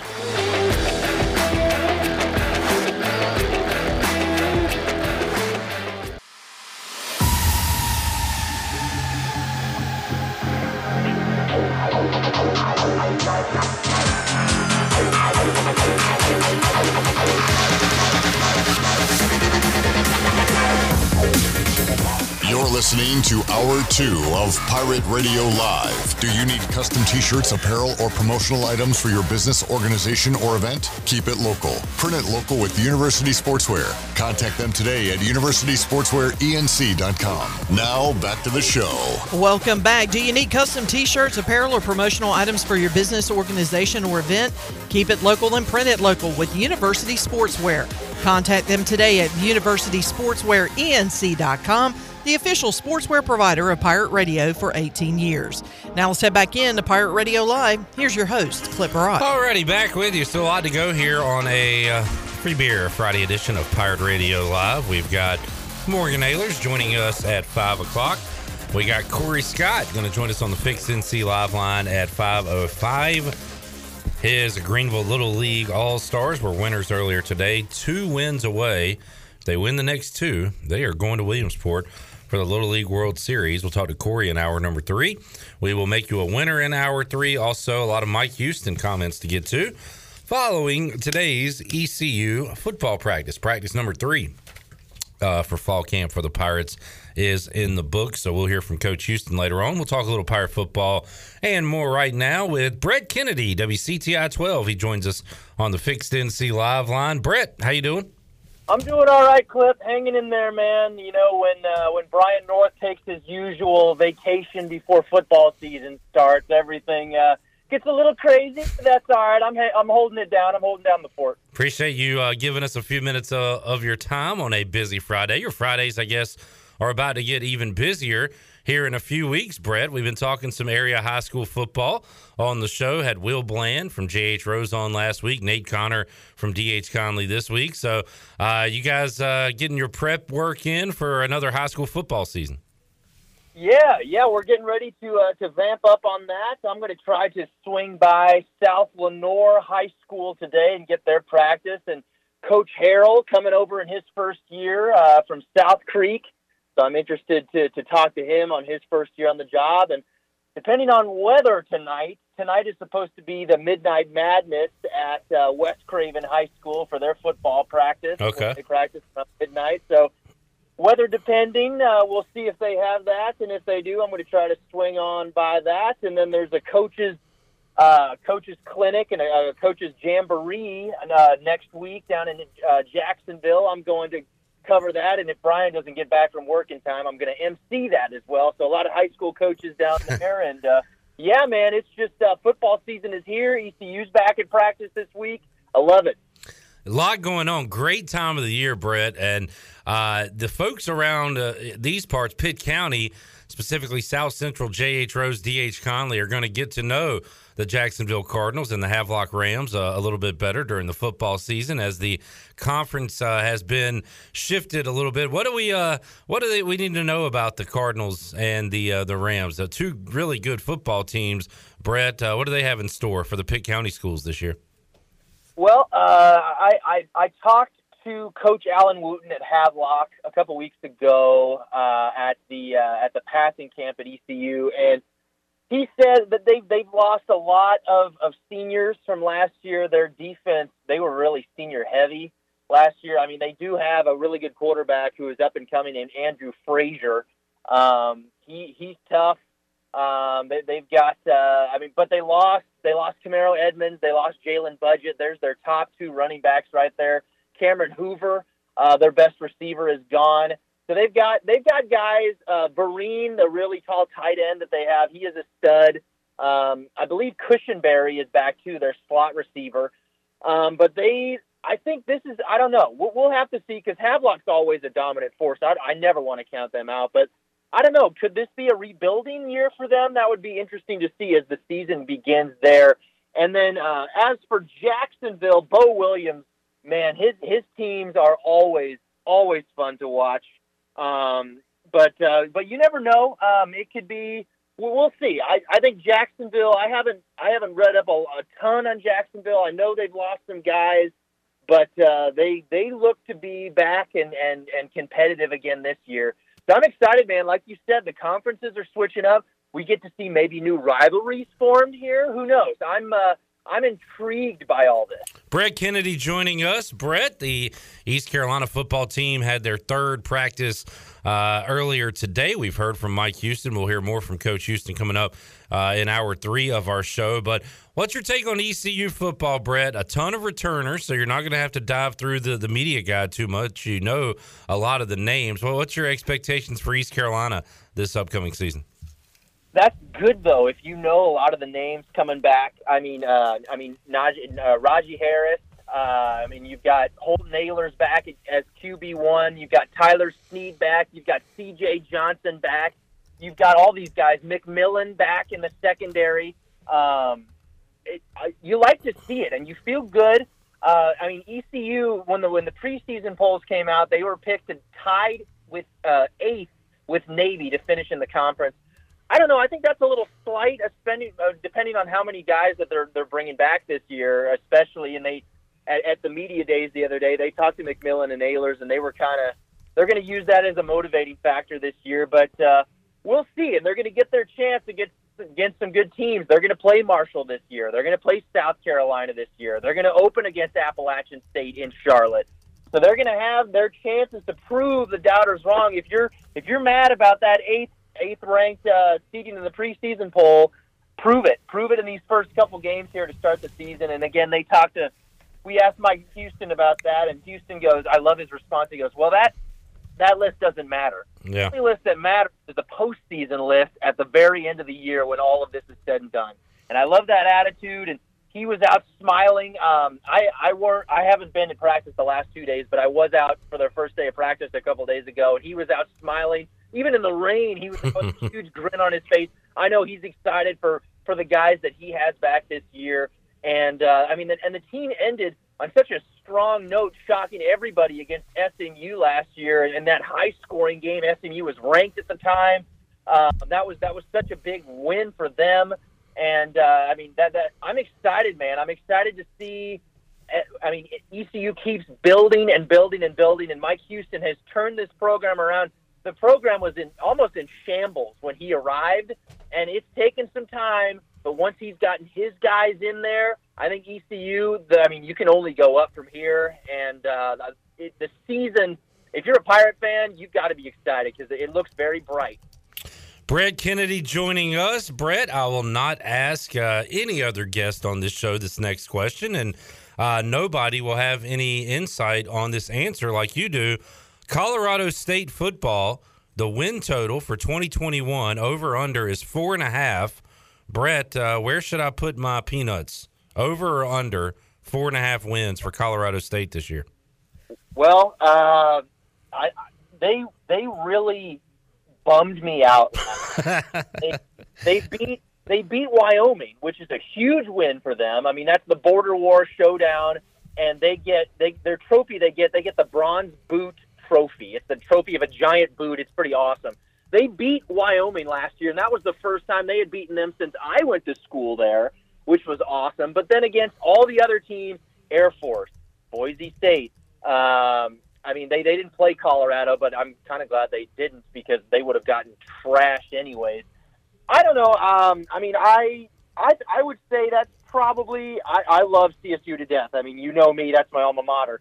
But uh, I would probably say, unless I see something different from Addazio's team going into this year, I would say that's probably about right. They've got new uniforms this year, and I, I don't know if you've seen this, but they do this orange out game every year. They used to be called the, the A&M Aggies, the Colorado A&M Aggies back in the 40s and the 50s, and their colors were uh, were green and orange. They have orange out games every year. Yeah. For the orange out game this year, they're doing a throwback logo on the side of the helmet Nice. and the ram looks very similar to the UN. Oh, I saw that. A bunch of Yeah. a bunch of people were mad about that, going, "Wow, that's copyright infringement." And I mean, I, they're, they're right. It does look very similar to that. So, but they've got new uniforms this year. I know they're trying to hype everything up, but uh, I don't know. I mean, they they've got some winnable games on their record this year. Um, Vanderbilt, Toledo, but they play Iowa on the road. Yeah. It's going to be tough. Um, but they they should beat New Mexico. They should beat San Jose State. Boise State's going to be tough. Wyoming's going to be tough. Air Force is going to be tough. They should be beat Hawaii. uh, and then Nevada, Nevada's up in the air. So I don't know. I would probably say four, five, maybe six wins. Maybe they sneak into a bowl this year. So yeah. All right. Uh, Brett didn't sound too confident there, so I'm not going over. I might just stay away from uh, Colorado State's win total. Uh, how about your Chiefs, uh, Brett? And and you know we know what they have, and uh, and their win total is astronomical. Uh, who, in your opinion, is the biggest challenger to the Chiefs in the AFC? I'll throw out some candidates with Buffalo in the East, in the North, Baltimore, maybe Cleveland. Um, in the South, uh, I guess the Titans would be the only candidate with the Colts going through injuries, and out west, the Chargers are getting a little too much hype for my liking right now. So I don't know who who is the biggest challenger you think to uh, another Super Bowl appearance for your guys. I agree with you there. Kind of the hype train on the Chargers this year. It's like, come on, let's let's pump the brakes. I know Justin Herbert was great last year. We need to see more. We need to see more from their defense. They've lost some guys this year. Um, but yeah, you kind of you kind of hit the nail on the head. Some of those teams, the Bills really scare me. I I the Bills I, I'm I'm terrified of because they I mean here they just the hype train is real for them and uh, Josh Allen their their offense I mean they add uh, Emmanuel Sanders this year and I mean they they look scary. Cleveland if Cleveland keeps coming along now don't don't count them out either either. Same with Tennessee. I'd probably say Buffalo, Cleveland, and Tennessee are the biggest threats in my mind to, to, to challenge the Chiefs in the playoffs. One of those, if not two of those teams, are going to play the Chiefs in the playoffs. I, I have a really, really good feeling about that. Um, but yeah, you're right. I, the, the, I'm looking at the Chiefs' schedule here. Week one, they play Cleveland. Week one, right out of the gate. Then they go to Baltimore. Then they play the Chargers week three and then they play the Bills week five. So Hmm. we're going to see real fast, real fast, who is the dominant team in the AFC and who the dominant teams are. But the Chiefs' schedule this year is insanely tough. Um, they play Tennessee, they play Green Bay. Um, they, they, I mean, they go to the, they play the Cowboys. You never know what Cowboys team you'll get, you'll get there. Uh, they play Pittsburgh, and I mean, they, they, they play I don't know. It, it'll be interesting to see. They've got one of the toughest schedules in the league this year. I'm actually excited, uh, and and you'll love this. I'm going with a coworker. We got tickets to go to the Chiefs Washington game, Week Six, October 17th. We are going to that game, so that'll be the the first time I see Patrick Mahomes in person. So I'm really excited. I'm a little offended you didn't mention Washington as one of the tough games. Show some respect for the NFC East defending champions, Brett. That's right. That's right. You guys got Fitz Magic this year. uh, I mean, it should be that should be an exciting game. Yeah. Sorry, no. Unfortunately, uh, we won't be able to keep up with the scoreboard, but I am anxious to see what our defense and specifically the defensive front can do, and maybe ra- try to rattle Mahomes a little bit. I don't know. Maybe maybe we can stay in it. We'll see. Yeah, I'm excited. Uh, I mean, Chase Young is scary, man, and that guy is only going to get better and better and better. That dude is a monster. So yeah, that. Uh, I mean, for him to lead your guys' defense the next couple years, I I don't know, man. Uh, that your division, that division's up for grabs this year, Yeah. and I mean, anybody's it's anybody's division. So I wouldn't be surprised if Washington was back-to-back division champs. Let's. I mean, I don't want to jinx anything. You've got to feel good about your chances. It's any it's anybody's division. Uh, Brett, what year were you born? Just curious. 1993. Okay, I thought it was. Yeah, Washington hasn't been to the playoffs in back-to-back years in your lifetime, so just throwing that out there. But anything is possible. Hey, Thanks, I saw, thanks. I saw my Kansas City Royals win a World Series, That is true. and I saw my Kansas City Chiefs win a Super Bowl for the first time in 50 years. Mm. So anything is possible, my man. There you go, Brad, You're a sports junkie like myself. Are you an Olympics guy? Have you been following the Olympics? You know, you're going to hate me for this. I really haven't. Hey, I'm with you, man. No hate here. I'm with you. I, I've tried. I've, I've tried here and there. Um, I know our. I don't even see this. This shows how bad I am. I don't even know. I know the basketball team, our men's basketball team, made it to the gold medal game. I don't even know if that's happened yet or not. I believe that is later on uh, this evening. So okay, okay. So yeah, I mean that's good for them because they started off so slow to fight their way back in it. But no, I did see Katie Ledecky uh, in swimming won two gold and two silver. Good for her. Uh, how about Simone Biles? She was getting so much hate, and then to finally come back and, and to show up on the balance beam and get a third place medal, good for her. She doesn't owe anybody a darn thing for all the hate that she's gotten. She could walk away tomorrow and just be totally fine with it, and she wouldn't owe anybody anything. So good for her to come back and fight through adversity there and get a bronze medal. Um, but then, other than that, again, you're right. I haven't seen a ton otherwise. Other than that, um, I did see those two guys that shared gold. I think what was that in the high jump? That Italian guy. And, Yeah. uh, I don't know if that guy was from America or not. But again, you're gonna hate me. Yeah. Again, other than that, I haven't watched a ton. I'm kind of ashamed of myself. Brett, I uh, love the energy you always bring to the program. Uh, it's infectious. What uh, what you been up to this summer outside of work, or has it been all work for you? Well, uh, no, I've been I've been trying to, to get away um, right. um, and, and and try to and try to enjoy some things. Um, I uh, I've been recently uh, seeing a female in my life, and so I'm, we're we're going down to the beach later this week. All right, we're gonna check that out and maybe maybe catch a Down East Wood Ducks game. She's never been, so Great. she's uh, she's trying she's trying to go to one. But yeah, man, I've I've been working on that, and then some really cool stories I've been doing. There's a Jacksonville paratrooper who's boxing in Jacksonville tonight. Had a great story. He was homeless for a while, separated from his wife and kids. Now his he's got a home again. They're, his family's back together. He committed. Uh, he was tempting taking his own life two years ago, and he's Hmm. now he's fighting for uh, mental health. I did a really cool story on him. He Wow. to box tonight. And then the uh, motocross rider from uh, Cape Carteret, he was in Loretta Lynn's amateur motocross rider, 17 years old. He's met Cooper Webb, motocross legend from down here. So his story was crazy. He's been racing this week. Um, Loretta Lynn's, if anybody doesn't know, that's the amateur racing pinnacle for motocross riders. That was a cool story. And then, yeah, man, just uh, just kind of relaxing and enjoying these last couple weeks with summer here. Brett, great stuff, man. Great to catch up with you and talk with you in a while. We will uh, keep in touch and get you back on to talk more football uh, once we get into September. Looking forward to that. And uh, have a great rest of your summer, man. Same with you, Cliff. Always a pleasure to talk. And man, football season's going to be here before you know it. And I like, you know this. I mean, I, I can't freaking wait.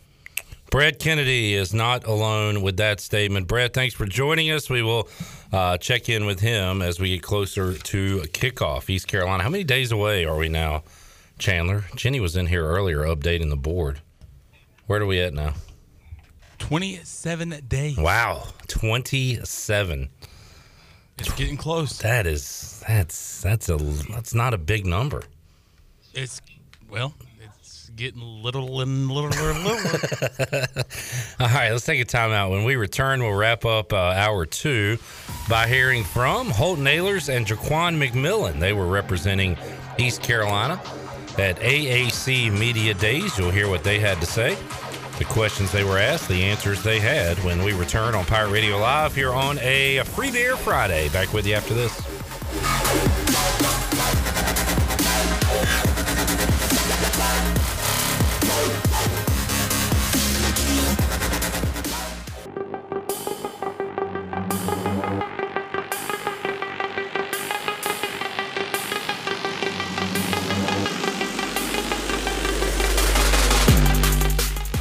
Listening to Hour 2 of Pirate Radio Live. Do you need custom t shirts, apparel, or promotional items for your business, organization, or event? Keep it local. Print it local with University Sportswear. Contact them today at universitysportswearenc.com. Now, back to the show. Welcome back. Did you miss a show on Pirate Radio? Listen to all of Pirate Radio's archived local programming by subscribing to us on Apple Podcasts, SoundCloud, uh, SoundCloud, or Spotify. Subscribe today by going to the podcast app on your iPhone or Apple device and search for Pirate Radio Audio Archives. Now let's head back in to Pirate Radio Live. Here's your host, Cliff Brock. All right, we've had some great shows, had some great podcasts as well. Alan Thomas one on one with Lauren Perdue, uh, former Olympic medal winner. Also, Holton Ahlers' one on one with Troy D and Troy D's chat with Phil Steele as well. So, a lot of great Pirate Radio podcasts uh, coming out in the last week or so. We are eyeing down the start of another football season. And coming up in hour three, you'll hear comments from Mike Houston after day three of ECU fall camp. Right now, we'll hear some comments from Pirate quarterback Holton Ahlers and cornerback Jaquan McMillan as they represented ECU for AAC Media Days. This was a Zoom event. Uh, but you will hear the questions reporters had and the answers the players provided. And Shirley, let's go ahead and hear uh, number one. Uh, for both of you, but Holton, uh, you know, your side of things, just uh, raising your completion percentage, a statistic that's gone up for you, just what you can say overall uh, you're seeing from your game looking back on film as you get into the season. And Jaquan, seven interceptions in two seasons, just what quarterbacks should know about you? Um, just know I'm going to compete at a high level and everything, every play. Um, not to, I guess not to come to my side. I study film a lot. Uh, I'm gonna know what what's coming. That's about it. Yeah, like you said with me, it's just about um, completion percentage. I mean, anytime you can get the ball in those guys' hands, um, we got pretty good skill players um, at every single position. So anytime you can get the ball in those guys' hands, I mean, it's better. So anytime um, I can raise that, um, that's a big deal for me. Holton Ahlers, Jaquan McMillan. Shirley, let's uh, hear cut two. And then for you both, uh, just thoughts on name, image, and likeness being in a new world for student athletes where you can actually benefit while you're in college. Yeah, it's cool. Um, I mean, it's, it's a definitely a good plus. Um, you know, I mean, anytime you can do that and benefit from it, you can. But I mean, the main focus is still the main thing, and that's football and, and getting to a bowl game here, and that's what we're focused on. Yeah, I agree with Holton. Uh, I think it's a great thing. Uh, obviously, it's history. Uh, it's a good way to uh, student athletes can uh, make money off their their name and likeness. And uh, but like he said, the number one rule is the team, and we got we all have one goal. All right, there's Holton Ahlers, Jaquan McMillan, Ronnie Woodward, a familiar voice, asked a question to Holton and Jaquan. Let's hear it. Hey, Jaquan, looking at uh, the big news of today is the preseason poll and that ECU and Navy were picked tied for eighth, I think, among 11 teams. Uh, what do you think about that? Is that kind of stuff motivation at this point in the year or, or no? Um, just what do you think about that standing? Um, it's definitely motivation, motivation to me uh, to keep working harder. I want to be at the top of the list. I don't want to be tied with anyone. I want to be number one. So yeah, it's definitely motivation. So I'm gonna go out to practice, compete every day like I do, and uh, keep striving for more. All right, a perfectly fine Q and A going there. Why do they have to pump in the generic rock music and the Star Wars sounds? Why can't we just hear? Like, what if I'm just up here talking and all of a sudden this mu- music starts playing and I'm trying to talk and all you can hear over top of it is these machine a guy screaming, a machine gun going off. We're in outer space. There's a guy, Mark Lindsay shows up. There's a guy screaming in pain. There's another guy yelling. For sure. The, there's Mark again. What does that add? Actually, it added quite a bit. I think we should do that for the entire rest of the show. What do you think? When Morgan Ahlers is here? Do we not agree? Should we have music running and guns firing off and lasers and Mark Lindsay? You know, I just I just don't understand. I mean, this is kind of like. No, go ahead, Shirley. Go ahead, Shirley. I was going to say I don't understand in this technology age For sure. where we have Zoom interviews and people don't know how to turn their microphones off, and now we have website, you know, sound effects in the background. I mean, it's horribly distracting. We're sorry, what? ESPN. ESPN. I'm pretty sure there's more of that in cut four. Uh, we'll see. Here's uh, more. And Holton, uh, we've already. Oh, they the turned the music minutes, down the a little bit. Surprise team has Order. been used about ECU. When you Oh, they hear turned it off. ECU All right, can be a surprise team in this league, um, you've been around it a while. What does that mean to you when you hear that? Yeah, um, I mean, we've always been looked over. Um, we might be a surprise team to other teams. We're not going to be a surprise team to ourselves. Um, we hold ourselves very um, accountable in, in what we do, and we take everything personal. Uh, you were talking about the predicted to finish eighth. Um, I don't think any of us strive to finish eighth, so we'll see how that is at the end of the year.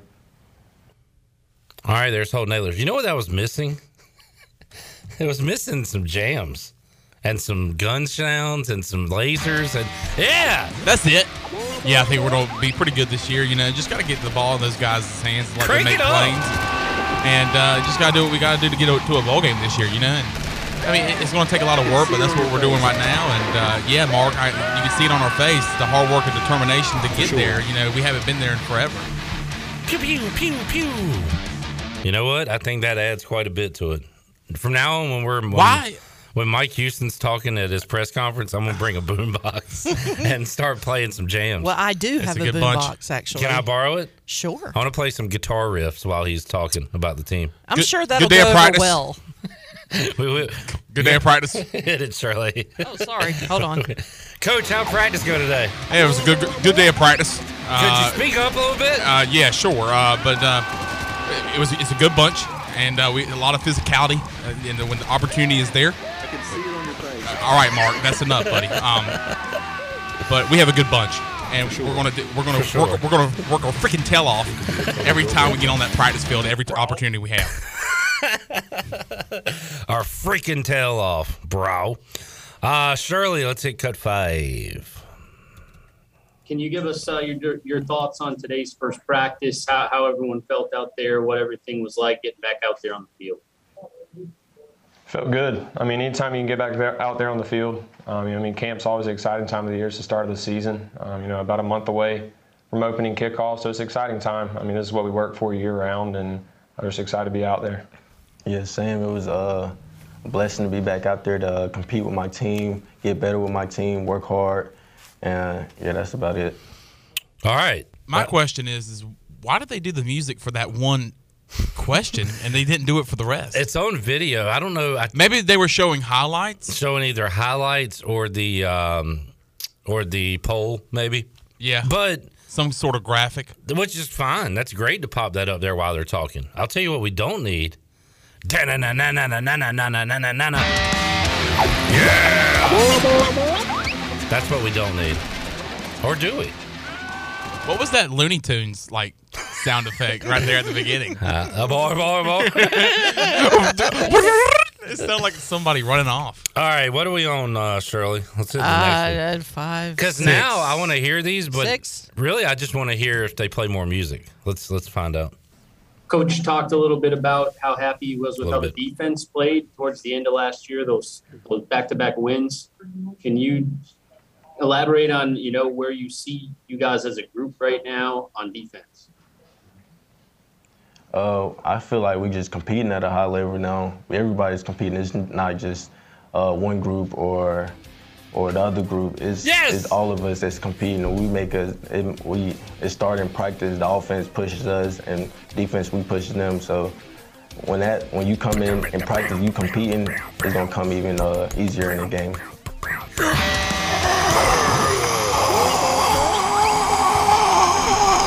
Did notice they turned it down from the first time they came in. First time you couldn't hear Jaquan McMillan at all. Now they're at least playing it at a lower volume so you can hear what he's saying. But man, Why does it have to have music in the first Exactly. place? Why do they? Have, there shouldn't be any turning it up or turning it down. From they a shouldn't have it production at all. standpoint, that drives me bananas. and there's a guy in a production room saying, "This would be cool." All right, he's talking. Um, we can understand clearly what he's saying. He's making good points. Hit the music right now. Crank it up, baby. Oh, this is great. This is great. Add sound effects. Add some lasers. Add Mark Lindsay. We need Lindsay. Bring in Lindsay. I can see it on your face. All right. All right. All right. Bring him in one more time here at the end. Ready? Mark Lindsay. Here we go. For sure. Yeah, that's it. Great production, guys. Where'd he go? ESPN Plus. Was there a Should be production fired. meeting at all? No, Um, not with Shirley in the building. Shirley, hit the next cut. And Holton, can you Oh, can you what, we tell got us a light little bit jazz about going? you know carrying over the offense? It sounds like you got a ton of guys back. Uh, what the hell is this familiarity always music? a huge thing when you go into a schedule like you guys are. Hold on, at. play it So, from the beginning you know, again. They're playing it and while the guy's Holton, asking can the you- question. Can you tell us a little bit about you know carrying over? They went the from rock offense? to, like, sounds like you got a ton top of guys 40 back. Uh, Mixed familiarity one, is yeah. always a huge thing when you go into a schedule like. you Sounds like something at. you would So, play in you a know, movie that you're are you watching at like little ahead of 11 p.m. on HBO on a Friday night. We talking Yeah, I think we're Skinamax? definitely ahead. Yeah. I mean, I think it's probably the most ahead we've been, just because like Sorry you to said, we're interrupt you, Holton, but they've already uh, done it 10 with out of 11 music and- starters, Like the and Red Shoe think most of our Diaries. Too, too Yeah. deep is back. How do you know about that? You just kind of jump into things. I mean, most of I the guys don't that know have been about here that. have played in big games here. Have played for a long time here, not just even one year, but multiple Interesting. years they've been starters. So um, it's definitely comfortable. Um, we can definitely jump Thanks, into Holton. things and, and add stuff to the playbook a little bit quicker on in preseason. I gotta tell you, just answers without music and sound effects is kind of boring me these days. We need more. No, we don't need more. Wait, so look, every now we have added a new job to the Pirate Radio production team. When we get the cuts, we cut the cuts up, and then we have to get music to go behind. Who's a former coach with like a raspy voice that would have been great for like Wade? Oh yeah, Jeet Wade. Robert Prunty had like a a, a voice on him. Yeah. John Wiley used to yell a lot. Might have been before you got here. Yeah, I, I remember John Wiley, but that was before I Co- was here. Coach Rock used to Oh, have a raspy voice. Great I mean, voice. it was, but he was just Mark Yellick. He was he was radio Mark gold. Yellock. Yellock had a that deep dude, voice. That dude could, man, I loved listening to him talk. All right, let's hit one more, Shirley. Holton, there's been a lot of talk, and Coach Houston seems confident in the run game, the, the running backs and the offensive line kind of working together. Uh, just what's your perspective on that? And it seems like that could be a strength of this team. What do you think about that?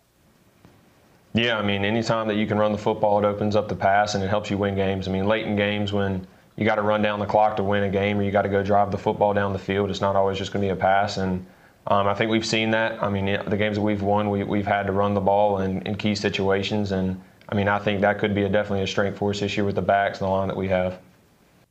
All right. Asked and answered a good, straightforward question and answer with no music, no sound effects there to wrap it up. That was nice. Uh, Cliff, I just realized something. What's thanks to the Twitter of the Carolina Panthers. Mm-hmm. You might not want to count this because it's not technically a game, but the P- Pirates and Mountaineers will not be the first teams to take the, the new field tonight. It will be the Panthers in their uh, in their fan fest. But you said that perfectly, by the way. if you want to get technical, the first game will be the Pirates and Appalachian State Mountaineers. Chandler, we're gonna have to. We're should we replay the last thirty seconds of this show? we needed that while he was talking. So the Pirates and Mountaineers are not the first game that's going to be played tonight. It'll be the Panthers, but technically the first game will be the Pirates and the Mountaineers. Is that what you said? I guess I, I kind of blacked out while I was trying to say it. I get what you're saying, um, but The yeah. first team to use it will be the Panthers tonight. Well, it's their almost cursed. It's their stadium. Yeah, man, but you know that's not cool. Take us to break. It should be us. Play the metal mashup. Play it. Take us out. It should be the Pirates. It should be the Mountaineers. I agree. It should be on September 2nd on a Thursday night. Not tonight. It matters between the Pirates and the Mountaineers. Screw training camp. Take us to break, Chandler. We'll have more after this.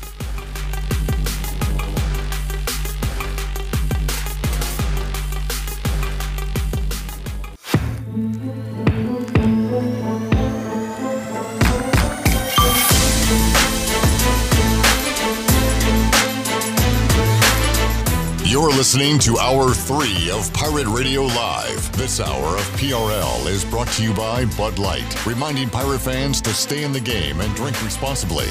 Bud Light, the official beer of the ECU Pirates, and proudly distributed by Carolina Eagle Distributing since 1989. Now, back to the show. Welcome back. Tiebreakers is open every day at 11 a.m. and is the best place to watch your favorite sports while enjoying the best wings in town, sandwiches, appetizers, cold beer, and more. Follow Tiebreakers on Facebook and Instagram for daily updates. Now let's head back into Pirate Radio Live. Here is your host, Cliff Brock. Hour three of Pirate Radio Live. If I told you what Morgan and I were watching in here, you wouldn't believe me. Can I say it? You can say it. We're watching the Ocho. Yeah. They're getting ready. But more specifically, The cow chip tossing. Now I asked Morgan, what is a cow chip? It is a dried buffalo, cow, horse. Yes. And I said they are not throwing piles of crap on television. And then something popped up on the screen that gave the definition of a cow oh. chip, and it is they're turd tossing. They are turd They're tossing. turd tossing. Yeah. Is that what Wow. they call it They where were you're from? Back in Salemburg, we call it turd tossing. Well, here's the thing too. They just showed the the, the color commentator and the play by play guy. What hey, gig? we just got a job with ESPN. Oh, there are the There- official there's the official rules. Oh, cool. Hey, are you calling the uh, Little League World Series? Not exactly. Nah. Well, what about the Little League World Softball Series? Eh, not that. Here's number four. If the chip self destructs in the air, bounds only piece measured is the largest part of the chip. All chips Ah. must be six inches wide for throwing. Under six inches, that will throw will be voided, and you lose the throw. You can throw it overhand, sidearm, underhand, and they've got a big pile of chips to choose from. That is nuts. No, no, no, that's no. not I mean, there's nuts in those chips. Thank you. All chips must be selected from the loaded wagon. No homemade, homemade chips can be used. So what's worse, the play-by-play job or the guy who brought the loaded wagon of crap? Here, here, to the here- here's what. Look at him. He's barehanding that. Yeah, no gloves, This Morgan. is on ESPN too, by the way. Yeah, this Wow. Yeah, they're- they're of the showing Ocho. Ocho, the World uh, all weekend. Championship Cow Chip Throw is what it's called. We'll go over some other events um, as we move along in the show, but uh, They did uh, rock skipping uh, earlier today. I was watching that. I could have I could have done that pretty good back in the day. Back in my younger One, days. one dude. All right, Troy. we know you're a great athlete. All right, Pink Flamingo. Morgan's mad, I'm- and for no, good I'm reason. mad. I'm not mad. I'm not mad. I'm over it. You're jealous or something. You're No, upset. I'm just disappointed. He's disappointed. We let him down. I did not give him the memo. Well, technically, we all didn't get the memo till late yesterday anyway. Well, I didn't get the memo. I was supposed to be here today until about twelve.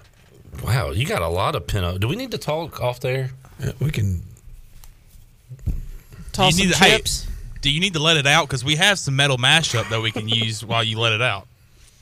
Let what out? Your anger. The anger. Your the- frustration. I'm not, I'm not angered. I'm not frustrated. You're disappointed. I, I apologize. I'll give you the week off next week.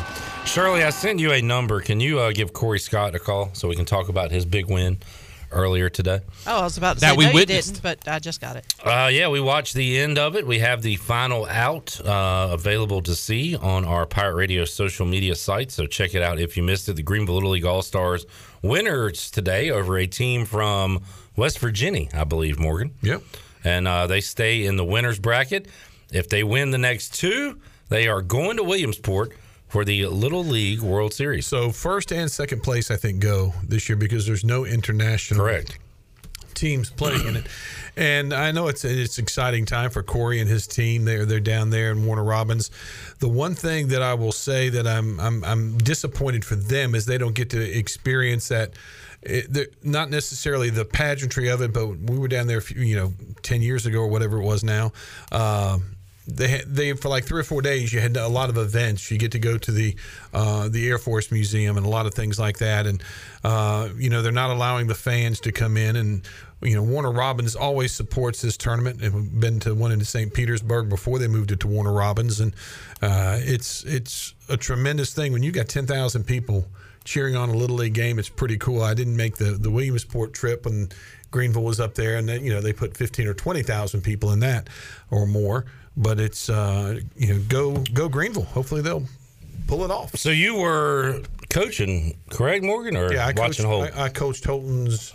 They went two years in a row. They went uh, his 11 year old year when they had Gregory Hardison and Philip Sanderson and uh, Coleman Sawyer. That that group went, and then as, as a 12 year old, he went down there, and I was coaching with them. And you went to Florida, not Georgia. Is that what you said? Went to Florida with Griffin's group one year. Oh, so you went to Warner Robins as well? Yeah, I went to Warner Robins twice Okay. in uh, St. Petersburg, Clearwater. Scooter uh, Rogers, Scott Rogers, the other day, I asked, you know, well, you got the Little League Softball World Series. That's awesome. Have you ever tried to get the Little League Baseball World Series? And he talked about how awesome the the the stadium is, the surrounding area. Like he says, Warner Robins is the uh, the place to be. Yeah, Warner Robins. It's just a neat town. The, the, they built that facility specifically for the southeast region. And Right. I, if I'm not mistaken, back in the they, they didn't use it for anything else but the softball tournament and the baseball tournament. Oh, so it just kind of sits there. That, that's what that was. It was built specifically for that, and I think it was built by partially from ESPN money for the facility for cameras and lighting and that kind of thing. So it's a really beautiful facility down there in Warner Robins. How close uh, did your teams get? Did your boys get Morgan to Williamsport? Uh, we lost in the finals Griffin's year to Florida. We had a pitcher, Stephen Wedby. I think he struck out like 16. It was just on fire. Then all of a sudden he walks four in a row on like 14 pitches. and yes, you don't Yeah. you don't say umpiring had anything to do with it, but we were playing Florida, and three of the umpires there were from Florida. And Didn't squeeze a little? No, a little bit. A little bit. And then um, played against Jake Fromm's team. Oh yeah, I remember Warner Holton Robins. told me Uh, I think it was uh, they were Warner Robins, I believe. And uh, Jake Fromm uh, was actually had a pitching matchup against Holton when Holton was 11, and uh, you know that year finished uh, third, maybe third or fourth, Yeah. and then uh, finished third is 12 year old year. Well, Corey Scott trying to take his team to Williamsport. Uh, step one complete. They win earlier today and uh, survive and move on in the winners bracket. And Corey Scott joins us now on the Fixed NC Live line. Congrats, Coach. How you doing, man? I'm doing good, guys. Appreciate it. Yes, sir. And uh, congrats on the win earlier today, Corey. And man, you had uh, a bit of a nail biter there in the final inning, bases loaded, two outs, and you're gonna. I don't know if you're gonna face a bigger boy than you saw on that West Virginia side today, uh, but the big fella comes up, and Corey has to make the tough decision at that point. Do you pitch to him? Do you walk him? You decided to intentionally walk him, Corey, and it paid off as you get the final out with the next batter. But tell us about that decision, Corey, and and uh, and what was that like making that call? Well, it wasn't too hard. I can tell you. Uh, it's like pitching to a grown man up there. that kid, uh, kid Surf, he is, he's a good kid, and he's big, strong kid, and he can really hit it. You know, we faced him when we in 2019 in the TOSC, and you know we we faced him a couple times in the fall, and uh, we know who he is, and you know the kid can really hit, and he's a lot more athletic than he looks. I mean, he's uh, he's a big, big 12 year old, and uh, he can hit it. And I, we just we were not going to let him win the game, you know, against us. So we said, you know what, I'd rather have one run than four. So uh, let's put them on, and it, it turned out for us. Yeah. Corey Morgan here. You know, I know it's it's a big deal to get to Warner Robins. How have you got the kids to? You, you got down there, I believe, yesterday, day before. How have you brought them along to get the mentality right, and getting ready for the game today, and now what has to happen coming up on Sunday? It's been tough, Morgan. It really has. Um, you know, the long layover. It, it, was hard to do. You know, we had a couple weeks in between states and now, and uh, you know, it's been tough practicing at home and you know, just every other day and doing doing things over and over and over and just ready to play. You know, and uh, the boys have stayed focused. We we went out to practice yesterday. You know, we didn't we went kind of late to a field uh, close to the the main Warner Robins field. There's a little park. It's got a couple fields on it. We went and practiced on, and when we got there, the Warner Robins Park gate was lo- locked, so we couldn't go see it. You know, after the practice, the kids ran over and ran through a fence and ran through some bushes and climbed up on a hill, and they got to see the field. And man, that was an emotional time for me. You know, to hear them saying, "We made it." You know, we made it. You know, just really, it really hit home that the kids kids were focused and they were ready. And really, today they played an outstanding game. You know, I thought we pitched very well. I know Aiden gave up that home run in the first inning, which I don't know. It might be at Pirate Radio by now, as far as it went. But he, uh, we we stayed focused. I thought we pitched really well. We got to hit the ball a little better. You know, we need to put some more hits together, back to back to back. But you know, Rook had an outstanding game, and Tice behind the plate was really, really good, and we made some really outstanding plays in the field that kept us in the game. So, you know, I was really proud of the boys at the end when, when we, we huddled up and just told them I was really proud of the focus, really proud of the intensity that we had. You know, I just think they're they're super excited to be here. you know, it's uh, it, it's really a good thing right now. Corey Scott joining us on the Fixed NC Live line. The Greenville Little League All Stars stay in the uh, move to the winners bracket. Corey, what's next for you guys? When do you play again? We play tomorrow at four o'clock against Florida. Florida just beat Virginia seven to nothing, so uh, we're going to see them at four o'clock tomorrow uh, on ESPN Plus again. Well, Corey, uh, I know you, you you had a busy summer so far, but you did have, from what I understand, ulterior plans. If Warner Robins wasn't on your schedule, is it true that you were going to be going to uh, the Ocho's the cow chipping contest that they're doing right now on television on ESPN two? You know, you're the saves guy here at East Carolina, former All American, got a great arm. Do you think you would have done well had you been able to go to that? But I know you'd rather be down at Warner Robins. Well, you know, I came runner up in the states in that. they do that a lot out in Manny on the Outer Banks, uh, cow chip tossing. I tell you what, a lot of these guys we're watching, Morgan, look like me, you, and Corey. We could be out there. There- There's one guy that, that threw it and he actually hit a car.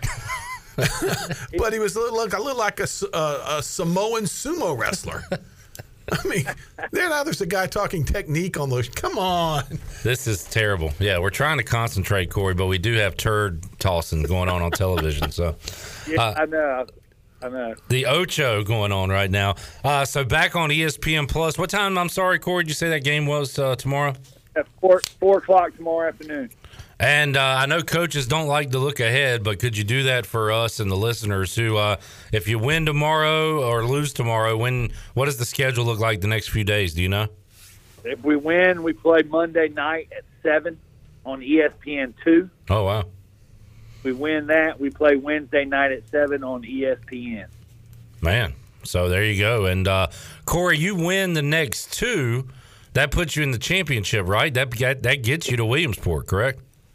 That is correct. They're taking top two seeds from each region this year to Williamsport, as the uh, international teams are not allowed to come.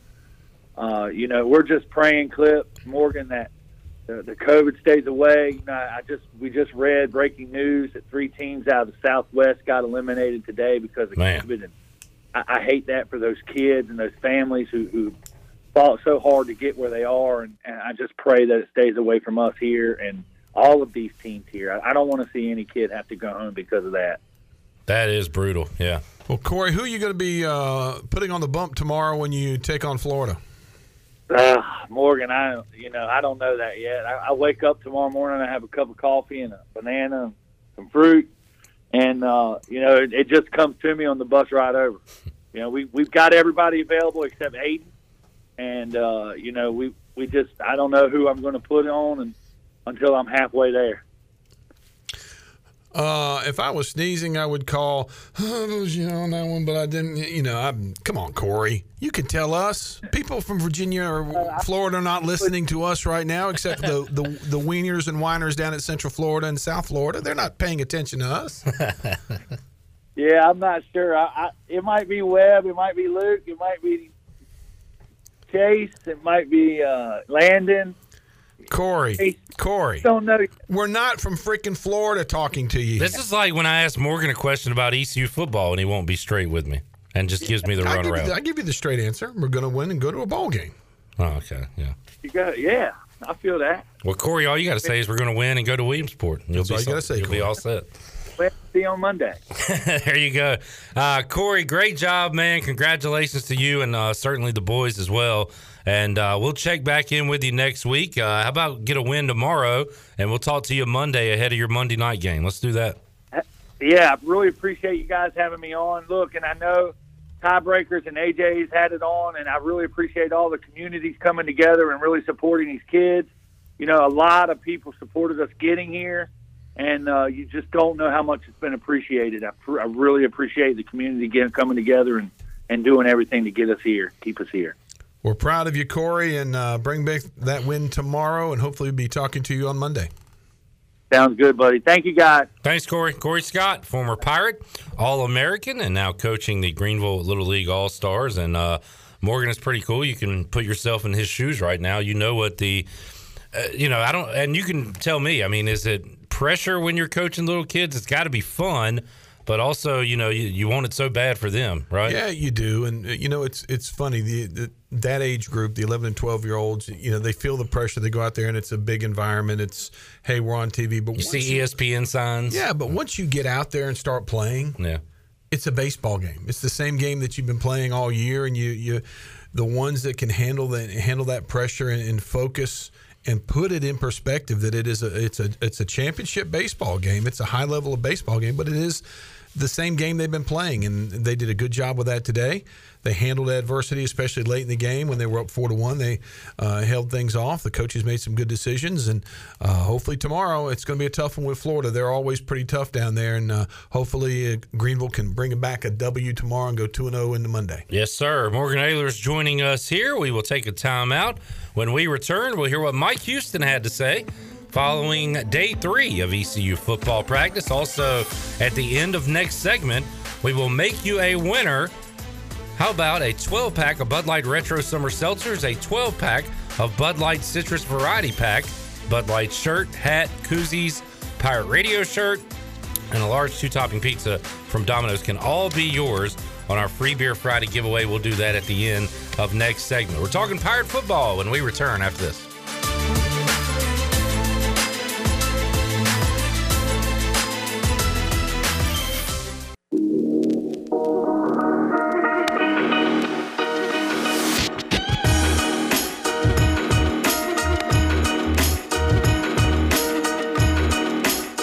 You're listening to Hour 3 of Pirate Radio Live. This hour of PRL is brought to you by Bud Light, reminding Pirate fans to stay in the game and drink responsibly. Bud Light, the official beer of the ECU Pirates, and proudly distributed by Carolina Eagle Distributing since 1989. Now, back to the show. Welcome back. You've worked hard to start your business and are working even harder to make it successful. And that's why it's important to have a bank in your corner when you need them. As the business world throws you curveballs, Select Bank and Trust is here to be responsive to your needs. Select Bank's team of local bankers can make local decisions and cares about you, the customer. Get the business services that are right for your business today with Select Bank and Trust. Bank local, bank select.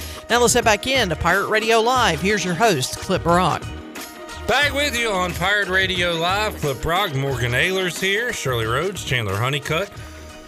We will try not to be too distracted by the uh, 52nd annual World Championship cow chip throwing contest that is on E ESPN2 right now.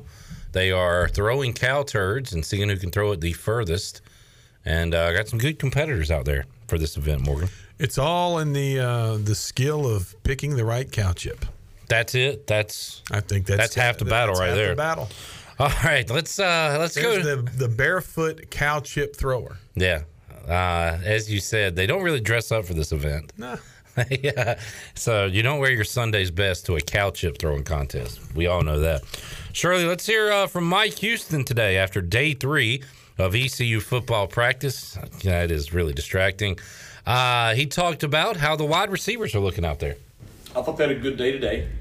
Um, I thought you know CJ had a couple of big plays, um, had a couple that uh, I want to see him you know make that he didn't make. Uh, but you know Josiah Hatfield had a couple of big plays today. Audie has been very consistent to start. Um, our tight end room, I've been very pleased with uh, you know the top guys in there and their their play. Um, you know, so I think those that receiving corps right there has had a very solid start to camp.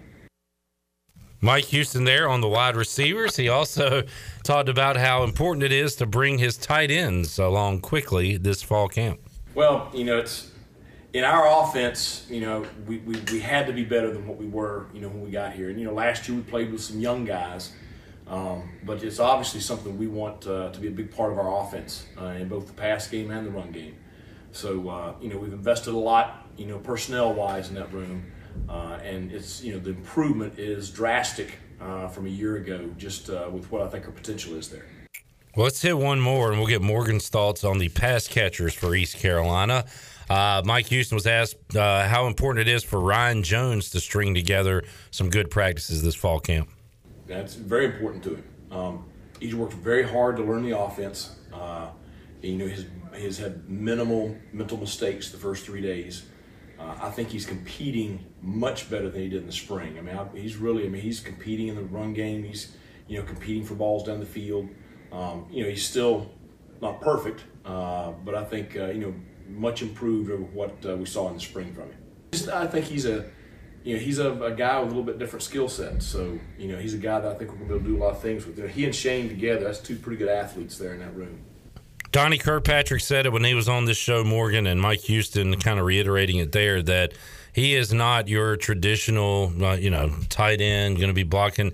He's a guy you can put in the slot, find that mismatch, and it sounds like if he can pick up the things off the field and as far as learning the plays, he could be a major weapon for ECU. Yeah, he's the kind of athlete that a lot of times you get a tight end out of high school and they're in the six four, six five range, maybe. These the big I'm gonna say the big time recruit tight ends.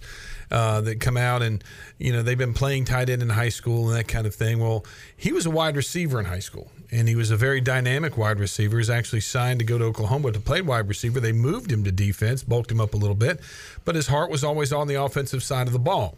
Uh, he looks at uh, an opportunity with East Carolina if he wants to play at the next level. He feels this is where he's he's going to make it at, and it is more the more versatility that he can show, whether it's uh, blocking, whether it's lining up at a true traditional tight end spot, maybe going into the inside receiver, maybe even going outside. Yeah, you know who knows, but he's going to be a, a force to be reckoned with because of his size and speed. So the secondary is going to have a tough time guarding him. ECU uh, football tweeted out a highlight of Josiah Hatfield making a play against Jaquan McMillan in a uh, physical battle at practice yesterday, Morgan, and that is uh, that's positive to see too. Josiah had a good freshman year. Maybe took a step back last year with injuries and and inconsistency, but if you you know what you get in Snead, we're we're counting on a big year from CJ. Audie Omotosho's been there before, and you've got all these young guys, and then Hatfield is uh, if you can count on him every week you got a heck of a, a, group of receivers and tight ends to throw to. Usually, when the defensive coordinator and the defensive staff scouting somebody and putting their game plan together, uh, last year their game plan was obviously to to shut down C.J. Johnson. Yeah. To get in his head, to get on the line, you know, really physically contest. Even though C.J. was, you know, playing last year at 230, 232, and maybe a little heavier, you know, a big guy, but he he didn't have that maybe quite explosion early on that that he needed to have and I think this year he's he's down weight wise. Uh, I talked to him about two weeks ago, and he said he was about 220, and he wanted to lose about five more pounds. But you got five guys right now that I think can get out there and be the the guy any given game. If that makes any sense. Yeah, and that, that's something too, Morgan. CJ down. They've talked about how Holton Ahlers has trimmed down. And, and guys, by, and by the way, I'm going to give you a, a, a little tidbit. Insight. Inside information. Okay. They've got him listed at 230. It made him mad. He's about 222, 223. there you go, folks. I understand that uh, Rahjai Harris was also not happy with his listed weight either. So you had some guys go down. Bailey Malovic shoots up. I talked to Igo, uh, who saw him a little bit at practice earlier this week, and said he's starting to look like a D1 offensive lineman. He's starting to look like a multimillionaire in the WWE AEW. That's what he's starting to look like. He's got the wrestler bod but, he, but he's got, but yeah, he's got. We've talked about this. He's got that long, lanky frame. Yeah. And then he's, you know, he's really bulked up. And Igo and I were talking the other day a little bit, and he was saying that the line looks as impressive as he's seen it out here. I mean, size wise, you look like you guys got you have guys that, you know, belong there. And they're able. I understand they're working Avery Jones in at center some, which uh, Yep. gives you flexibility to to you know put. Uh, I guess you've got Bailey and and Strother at the guards, or you can move Strother to tackle. Uh, you've got Noah Henderson returning, which is a good thing, and You got Malovic, ten guys, so, ten yeah. maybe twelve guys that can legitimately play at any given time, and with the offensive line, you never know. I hate to say this when the next, you know, your number is going to be called because who's going to be there. But if you got three or four guys that can play every position, that just opens up a world of opportunities for people. Got more Mike Houston to hear, but uh, for folks wondering, the cow chip tossing is over. It is now time for the mullet championships, and uh, Morgan will see who has the best mullet in the world. You you said this was coming up at five thirty. I said, is this mullet hairdo or mullet fish? This is mullet hairdo. This is the hair. I don't know how you win a championship necessarily, uh, but we will find out in the next 30 minutes. I can promise you that. uh, Shirley, let's hit cut six. What does Coach Houston want to accomplish with the team the last two practices before they are able to put on pads? Well, I mean, I, I told them out there. It's just it's kind of like you know the first day of practice versus yesterday.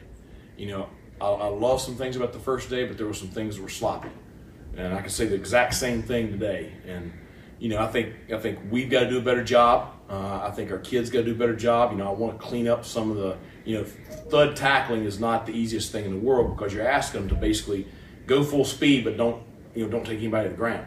Uh, and you don't want it to get sloppy where people get slung around. So we got to clean up the finish piece a little bit, and you know you start fitting things full speed up front, D line, linebackers on the O line. It's just I want it to look better the next couple of days, uh, and then, then next Tuesday it's going to be you know live full go uh, for several periods of practice. So you know you'll have the same thing. You're going to have a lot of you know a lot of enthusiasm, but you know there's probably going to be some things that first day of full contact that you're going to have to clean up the the next day out. Mike Houston there, and uh, pads coming up shortly, Morgan, in the next couple of days, few days.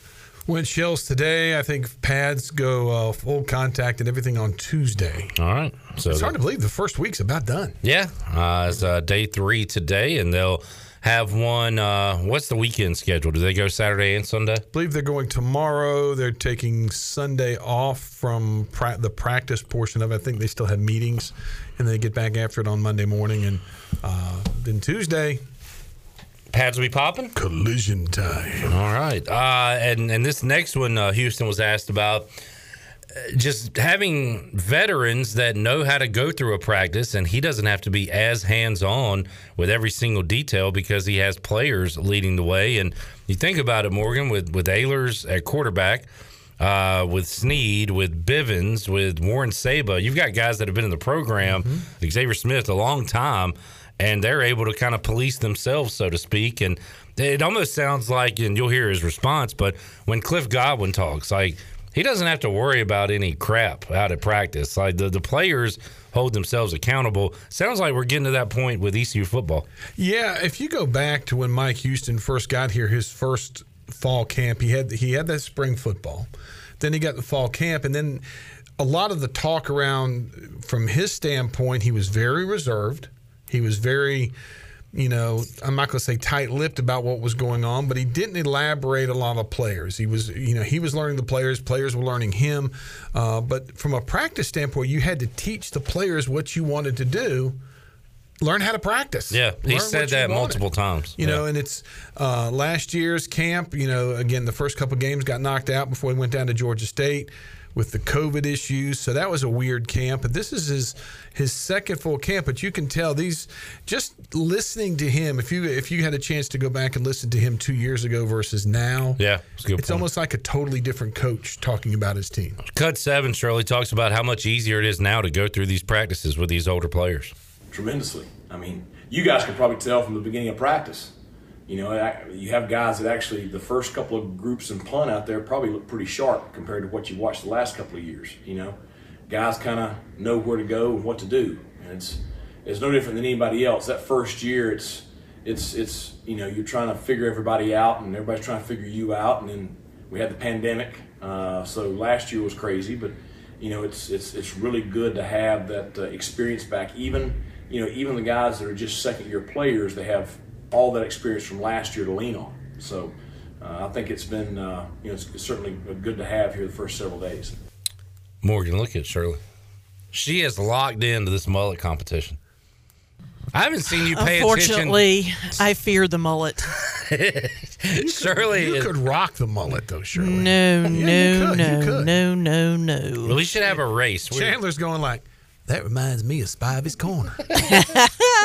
Say what? I couldn't hear you. That's okay. It reminds you of have you Spivey's seen Corner. some folks that look like that from where you're from? Oh, yeah. Did you have a mullet? No, never. Come on. I can't grow my hair out that long. That's a better question for you. It was more your era. No, Did you have a mullet? No, never have. Have you always gone short hair? Not really. I had uh, high school. I mean, How far to get? Did you have a fro? a fro. Well, yes, I did. Hey, hey, hey! Where'd that come from? Did you have a fro? Did you have a fro? No, I didn't. No, I was always fairly short. My goodness. Shirley, there's some What are- good, what are these- looking men on that stage right now. What are these no, guys there having are to do? not. Stand up. Right now, Stand. They're ju- judging on their M- m- oh dear God! What is Matty Ice? All right. If y'all are at home while you're listening to this, please turn to E ESPN2 Turn right the now. sound. You don't need the sound. Just listen to us. We'll commentate. 'cause- Yeah. it just- This is This is the most Redneck America Central. competition I've ever seen in my life. We have three variations of an American Oh, flag shirt. He's got a Whoa. front and Stage. back mullet.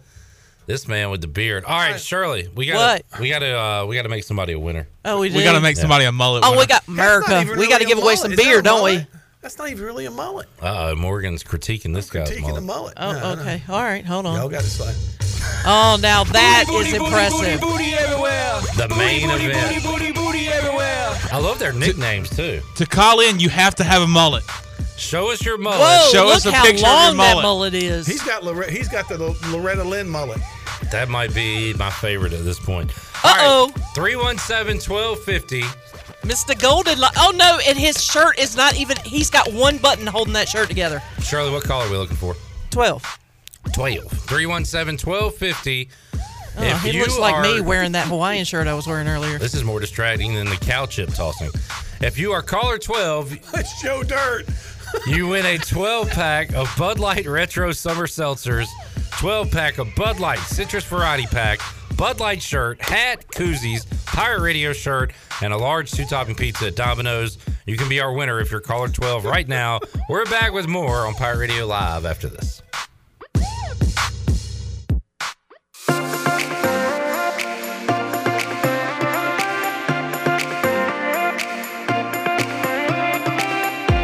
You're listening to Hour 3 of Pirate Radio Live. This hour of PRL is brought to you by Bud Light, reminding Pirate fans to stay in the game and drink responsibly. Bud Light, the official beer of the ECU Pirates, and proudly distributed by Carolina Eagle Distributing since 1989. Now, back to the show. Welcome back. Got damage? Damage from wood rot? Fixed. Damage from smoke or fire? Fixed. Damage caused by water? Fixed. If you've got damage, use a contractor that works for you and not your insurance company. Visit fixednc.com and uh, uh, today, and uh, you can also give them a call at 999-0001. That's three nines, three zeros, and a one. Fixed NC, restore, renew, maintain. And congratulations to Mark Hall of Winterville, our big winner for our free beer Friday. And he uh, called in and said he does not currently have a mullet, but he did have one back in the 80s. All right. Well, uh, that will allow it. He can win. Yes. He's eligible. And he did win. Congratulations. A Mark Hall television production. It Sounds like a name you hear at the end of a Oh, yeah. like a game show or something. Oh, yeah. All right. Anyway, Oh, look. They even breaking down what the score. Morgan, what's been happening since we've been on break here? Well, the round one is the top 10 of the 100 people that entered the contest has been chosen. Round two, they will have flow, style, length, and overall presentation. Then they'll come out with the final three, and they will have a blow off. And a blow off My goodness. is Consists of Uh, I guess using a hair dryer. or a fan. Like they have to stand in front of a Could fan be. and just and be then- like, but what ha- I like haven't gotten that detail with somebody with a mullet before. So it's- how would you judge it? Like the best looking like, like flow in the wind? you know how like when you see super- like a supermodels, you know, Yeah. they blow a fan and they have to do this. You know, I wonder if that's one of those things. They have to do the the share hair flip. Hmm. All right. Well, Who is the most famous mullet of all time? Is it Billy, Billy Ray Cyrus? It's got to be Billy Ray that's Cyrus. a good call. yeah, or Joe Dirt. Yeah, I haven't seen But- Joe Dirt. but Joe real, Dirt, real but- mullets probably Billy Ray. Cyrus. yeah. I was going to say because Joe Dirt, I'm sure, was not a real mullet, no. but Uh, Billy Ray Cyrus got that one honest. As we give you ECU football content, I'll try to Google best mullet and give you some more answers. Uh, Mike Houston talked about the team's leadership group, Cut Eight, Shirley. You know, we have a leadership group. It's about 22 players, um, which is big. It's bigger than I've had, but uh, you know, they're they're guys that I really really trust. And there's more than that. I mean, there's guys that aren't in that group that I see as leaders, and you know, guys that are you know, it's like I, I keep talking about the O line, but it's you know, you look, you have two groups uh, on that on that offensive front that we feel pretty good about right now, and you know, there's leaders in both groups that I think are not just you know leaders of the O line, but leaders of our team. And you know, it's you know certainly I think you know you look in the secondary and you got you know J Mac and Malik and Nolan and and Demel that you know, those guys understand what we want, you know, from a competition standpoint, and you know, they they hold the other guys accountable, and so it's just it's so much better from that respect than what we've you know had the first uh, couple of seasons. All right, Mike Houston there, the uh, leadership group, and again, it just sounds more like a a veteran, highly functional outfit they got going on right now with ECU football. Morgan, it's great to hear. It, it is, and that's the kind of leadership over the years that sometimes East Carolina might not have had. Yeah, they might have had uh, some teams where there's been players that have pretty much been out for themselves, and that's that was a problem. I think that happened some during the rough years early on, Scotty Montgomery years, and But you felt like, for example, a, a good side of that was when the Shane, Justin Hardy, Yeah. you felt like everything was pretty stable the, behind the, the toward, scenes. toward the end of it. Yes, yes, and then uh, uh, you know it's it's one of those things that is a as a coach. You want players like that on your team. You you want players to take the young guys under their wing and say, "This is how we do it." Because guess what? In a couple years, they're the old guys. Yeah, they're yeah. The old guys are gone. The young guys are now the old guys. That's right, and they have to do the same thing. Um, I tell you what, I I want we're gonna hear more Mike Houston talk more football, but surely I have stumbled upon the 20, uh, 20 of the best celebrity mullets of all time. I've looked at a few, but I wanted to save my surprise, uh, so I haven't looked at them all. Scott on Facebook Live says "Dog the Bounty Hunter." Oh, had that a great mullet. excellent, excellent mullet. That is fantastic call. Yes, Good that call. was a very good call. Shirley, I'm gonna run down this list because the first couple it's very 80s, early 90s, so you'll enjoy it. Okay. Um, John Stamos. Yes, Full House. And he's got a beautiful head of hair Have and a mercy. beautiful mullet. Ellen DeGeneres. How? Oh yeah, with or her Johnny Carson days. Yeah, she did when she did. John, when she appeared on Johnny Carson. Andre Agassi. Oh, man. Oh, now that was a Agassi. yeah, that was a pretty good flow right there. The headband with the mullet coming out of it. And now you look at him, no hair. No hair. Well, yeah, he went bald during He his w- playing yeah. days. He went bald real quick. Hulk Hogan. I got to disagree with this one. Hulk Hogan. I, I don't. I don't Hogan- agree with that. He never had anything. Well, that's the thing with Hulk Hogan. He, at one time, he did have a little bit up top, but now it's more like the mullet wraparound. He always Yeah. he was like always bald. Well, not always, but in his prime days and even WCW, he was like bald and then had some coming out the back. I, I dis- disagree. I disagree with, with this. Uh, Toby Keith. Yeah. Yeah, mullet. yeah, Yeah. yeah, Blake Shelton. Oh, now he did his, his early early days. days, He did, he have a when he he- did Austin and that kind of yeah, thing. Yeah, when he did, uh, Old big- Red. What is Yep. Jared? Jared Allen. Didn't Jared Allen. Uh, I'm No, gonna. I- with I that. think he had one. early on, but I don't. I think he sort of cut it off. Uh, but speaking of wrestling with Hulk Hogan, Steve chimes in and says Ricky Morton still has his mullet. Oh yeah, He does. If And you by the know way- who that is. Bobby Eaton passed away. R.I.P. Bobby Eaton. Uh, Mel Gibson. Oh yeah, from uh, He had a perm. Mel Gibson. Was that? It was with the movie Lethal Goldie Weapon? Hawn. No, with Goldie Hawn. Oh crap! Uh, bu- bu- bu- bu- And bu- bu- Braveheart. Now he did have the mullet for Braveheart. Now whether that's his real hair or not, I don't know. Yeah, that's a good point. Ah, Ah, Slater. Slater. Mario yeah. Lopez. Yes, he did. He did. Had a nice mullet. He had he had the permy. Uh, Patrick Swayze. Patrick Shirley, Swayze. Patrick Swayze. I'm surprised yes. you didn't come up She's with that like the wind. Uh, Patrick Swayze, great mullet. Chuck Norris. Well, his was kind of short. Yeah. Like uh, it, the it had, there has to be some. Yeah, Charlie Sheen. Charlie Sheen In in, Hot the Shots. Uh, Hot Shots days. Yeah. is a uh, That's a very good good, one. Wow, George, young George Clooney. From Facts of Life. Yes. I've never even seen him that young before. That's kind of scary. David Bowie. That's Yeah, a good call. that was a good call. Because Good what makes call. a good mullet is obviously what's behind, but what's up top too. If you go high up top, Oh, yeah. low down back, that's a good mullet. Yeah, they're they're doing their pose offs right now. Paul McCartney. No. Rihanna. No. Did not know she had one. That- Michael yes, Bolton. Michael Bolton. Now, and think- his think was that- a I think that- fantastic mullet. Is that more long hair than I mullet? think that's more long hair than mullet. yeah. well, when it. Uh, I mean, I do. I think it's more long hair than well, mullet. I, but I, I do, I do. Doogie too. Howser had a D- mullet. That's yeah. not a mullet. Yeah, no, I don't. That one. Kiefer Sutherland. Yes, from Lost Boys. Yes, Rob I agree. Lowe. And there you go. There's the uh, there's the list. So, the best celebrity mullets. Actually, if you look up, see if you can Google it right quick since you're sitting right there. Pull up Alex Winters, Lost Boys. See if you can get pull up an image of what his hair looked like in that movie because I want to say Isn't that he Bill had- and Ted?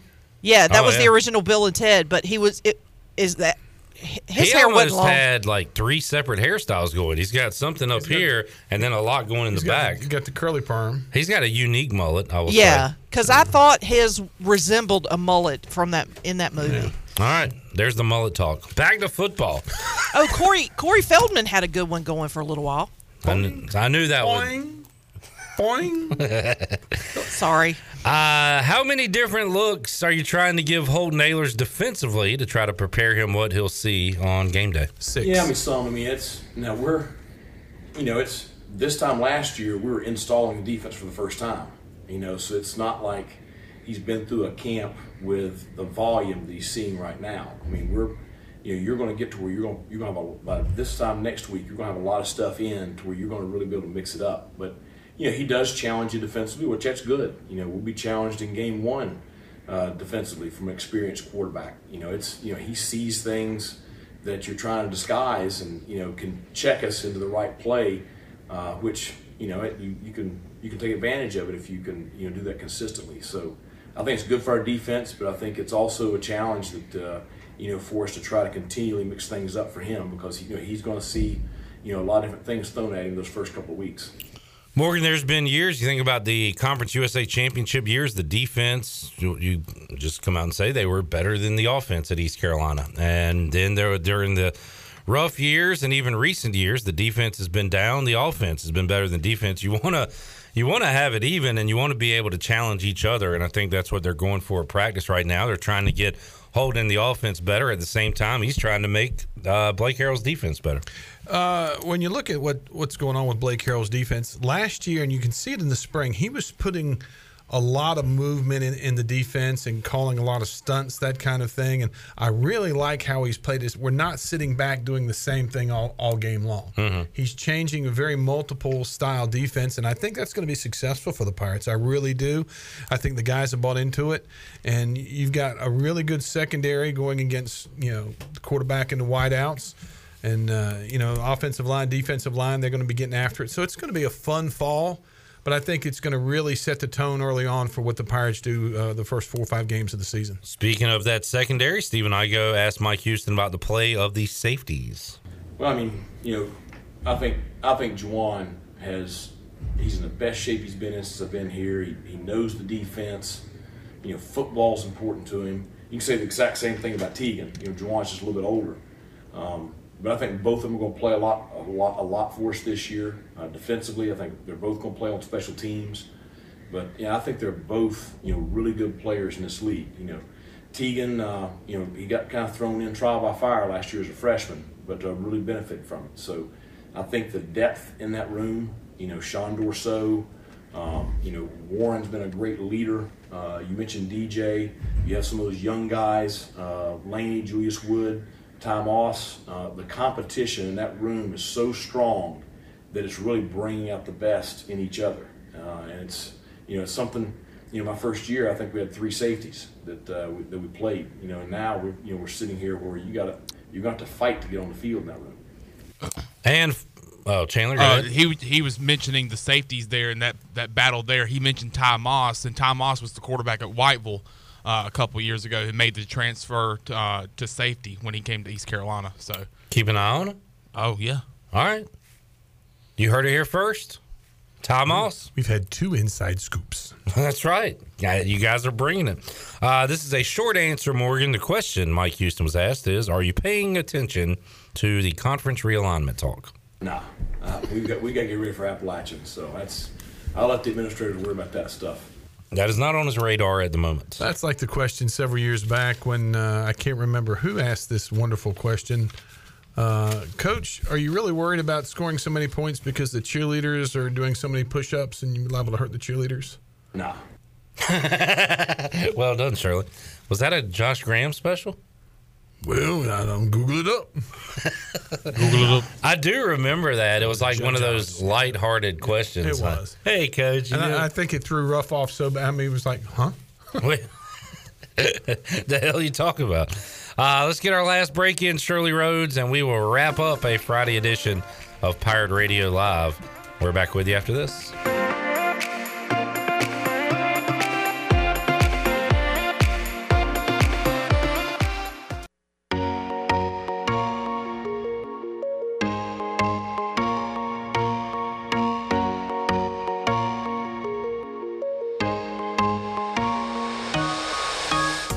Listening to Hour 3 of Pirate Radio Live. This hour of PRL is brought to you by Bud Light, reminding Pirate fans to stay in the game and drink responsibly. Bud Light, the official beer of the ECU Pirates, and proudly distributed by Carolina Eagle Distributing since 1989. Now, back to the show. Welcome back. Taking a look at the stock market report for today. The Dow was up 144 points at 35,208.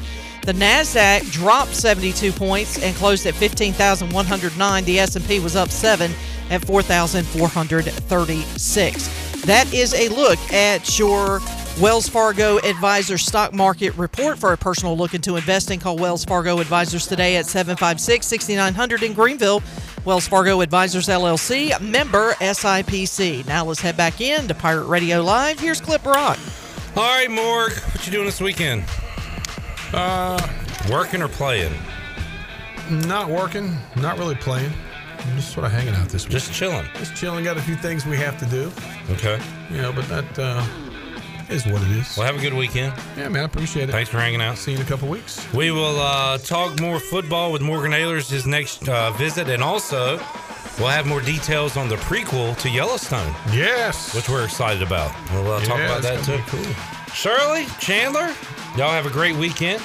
Next two weeks See from you now, Monday. I, I Do want the same, memo. my brother. I want the memo.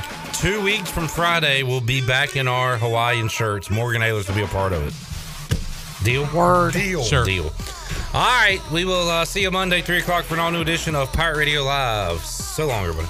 Thanks for listening to Pirate Radio Live, an exclusive presentation of the voice of the pirate nation.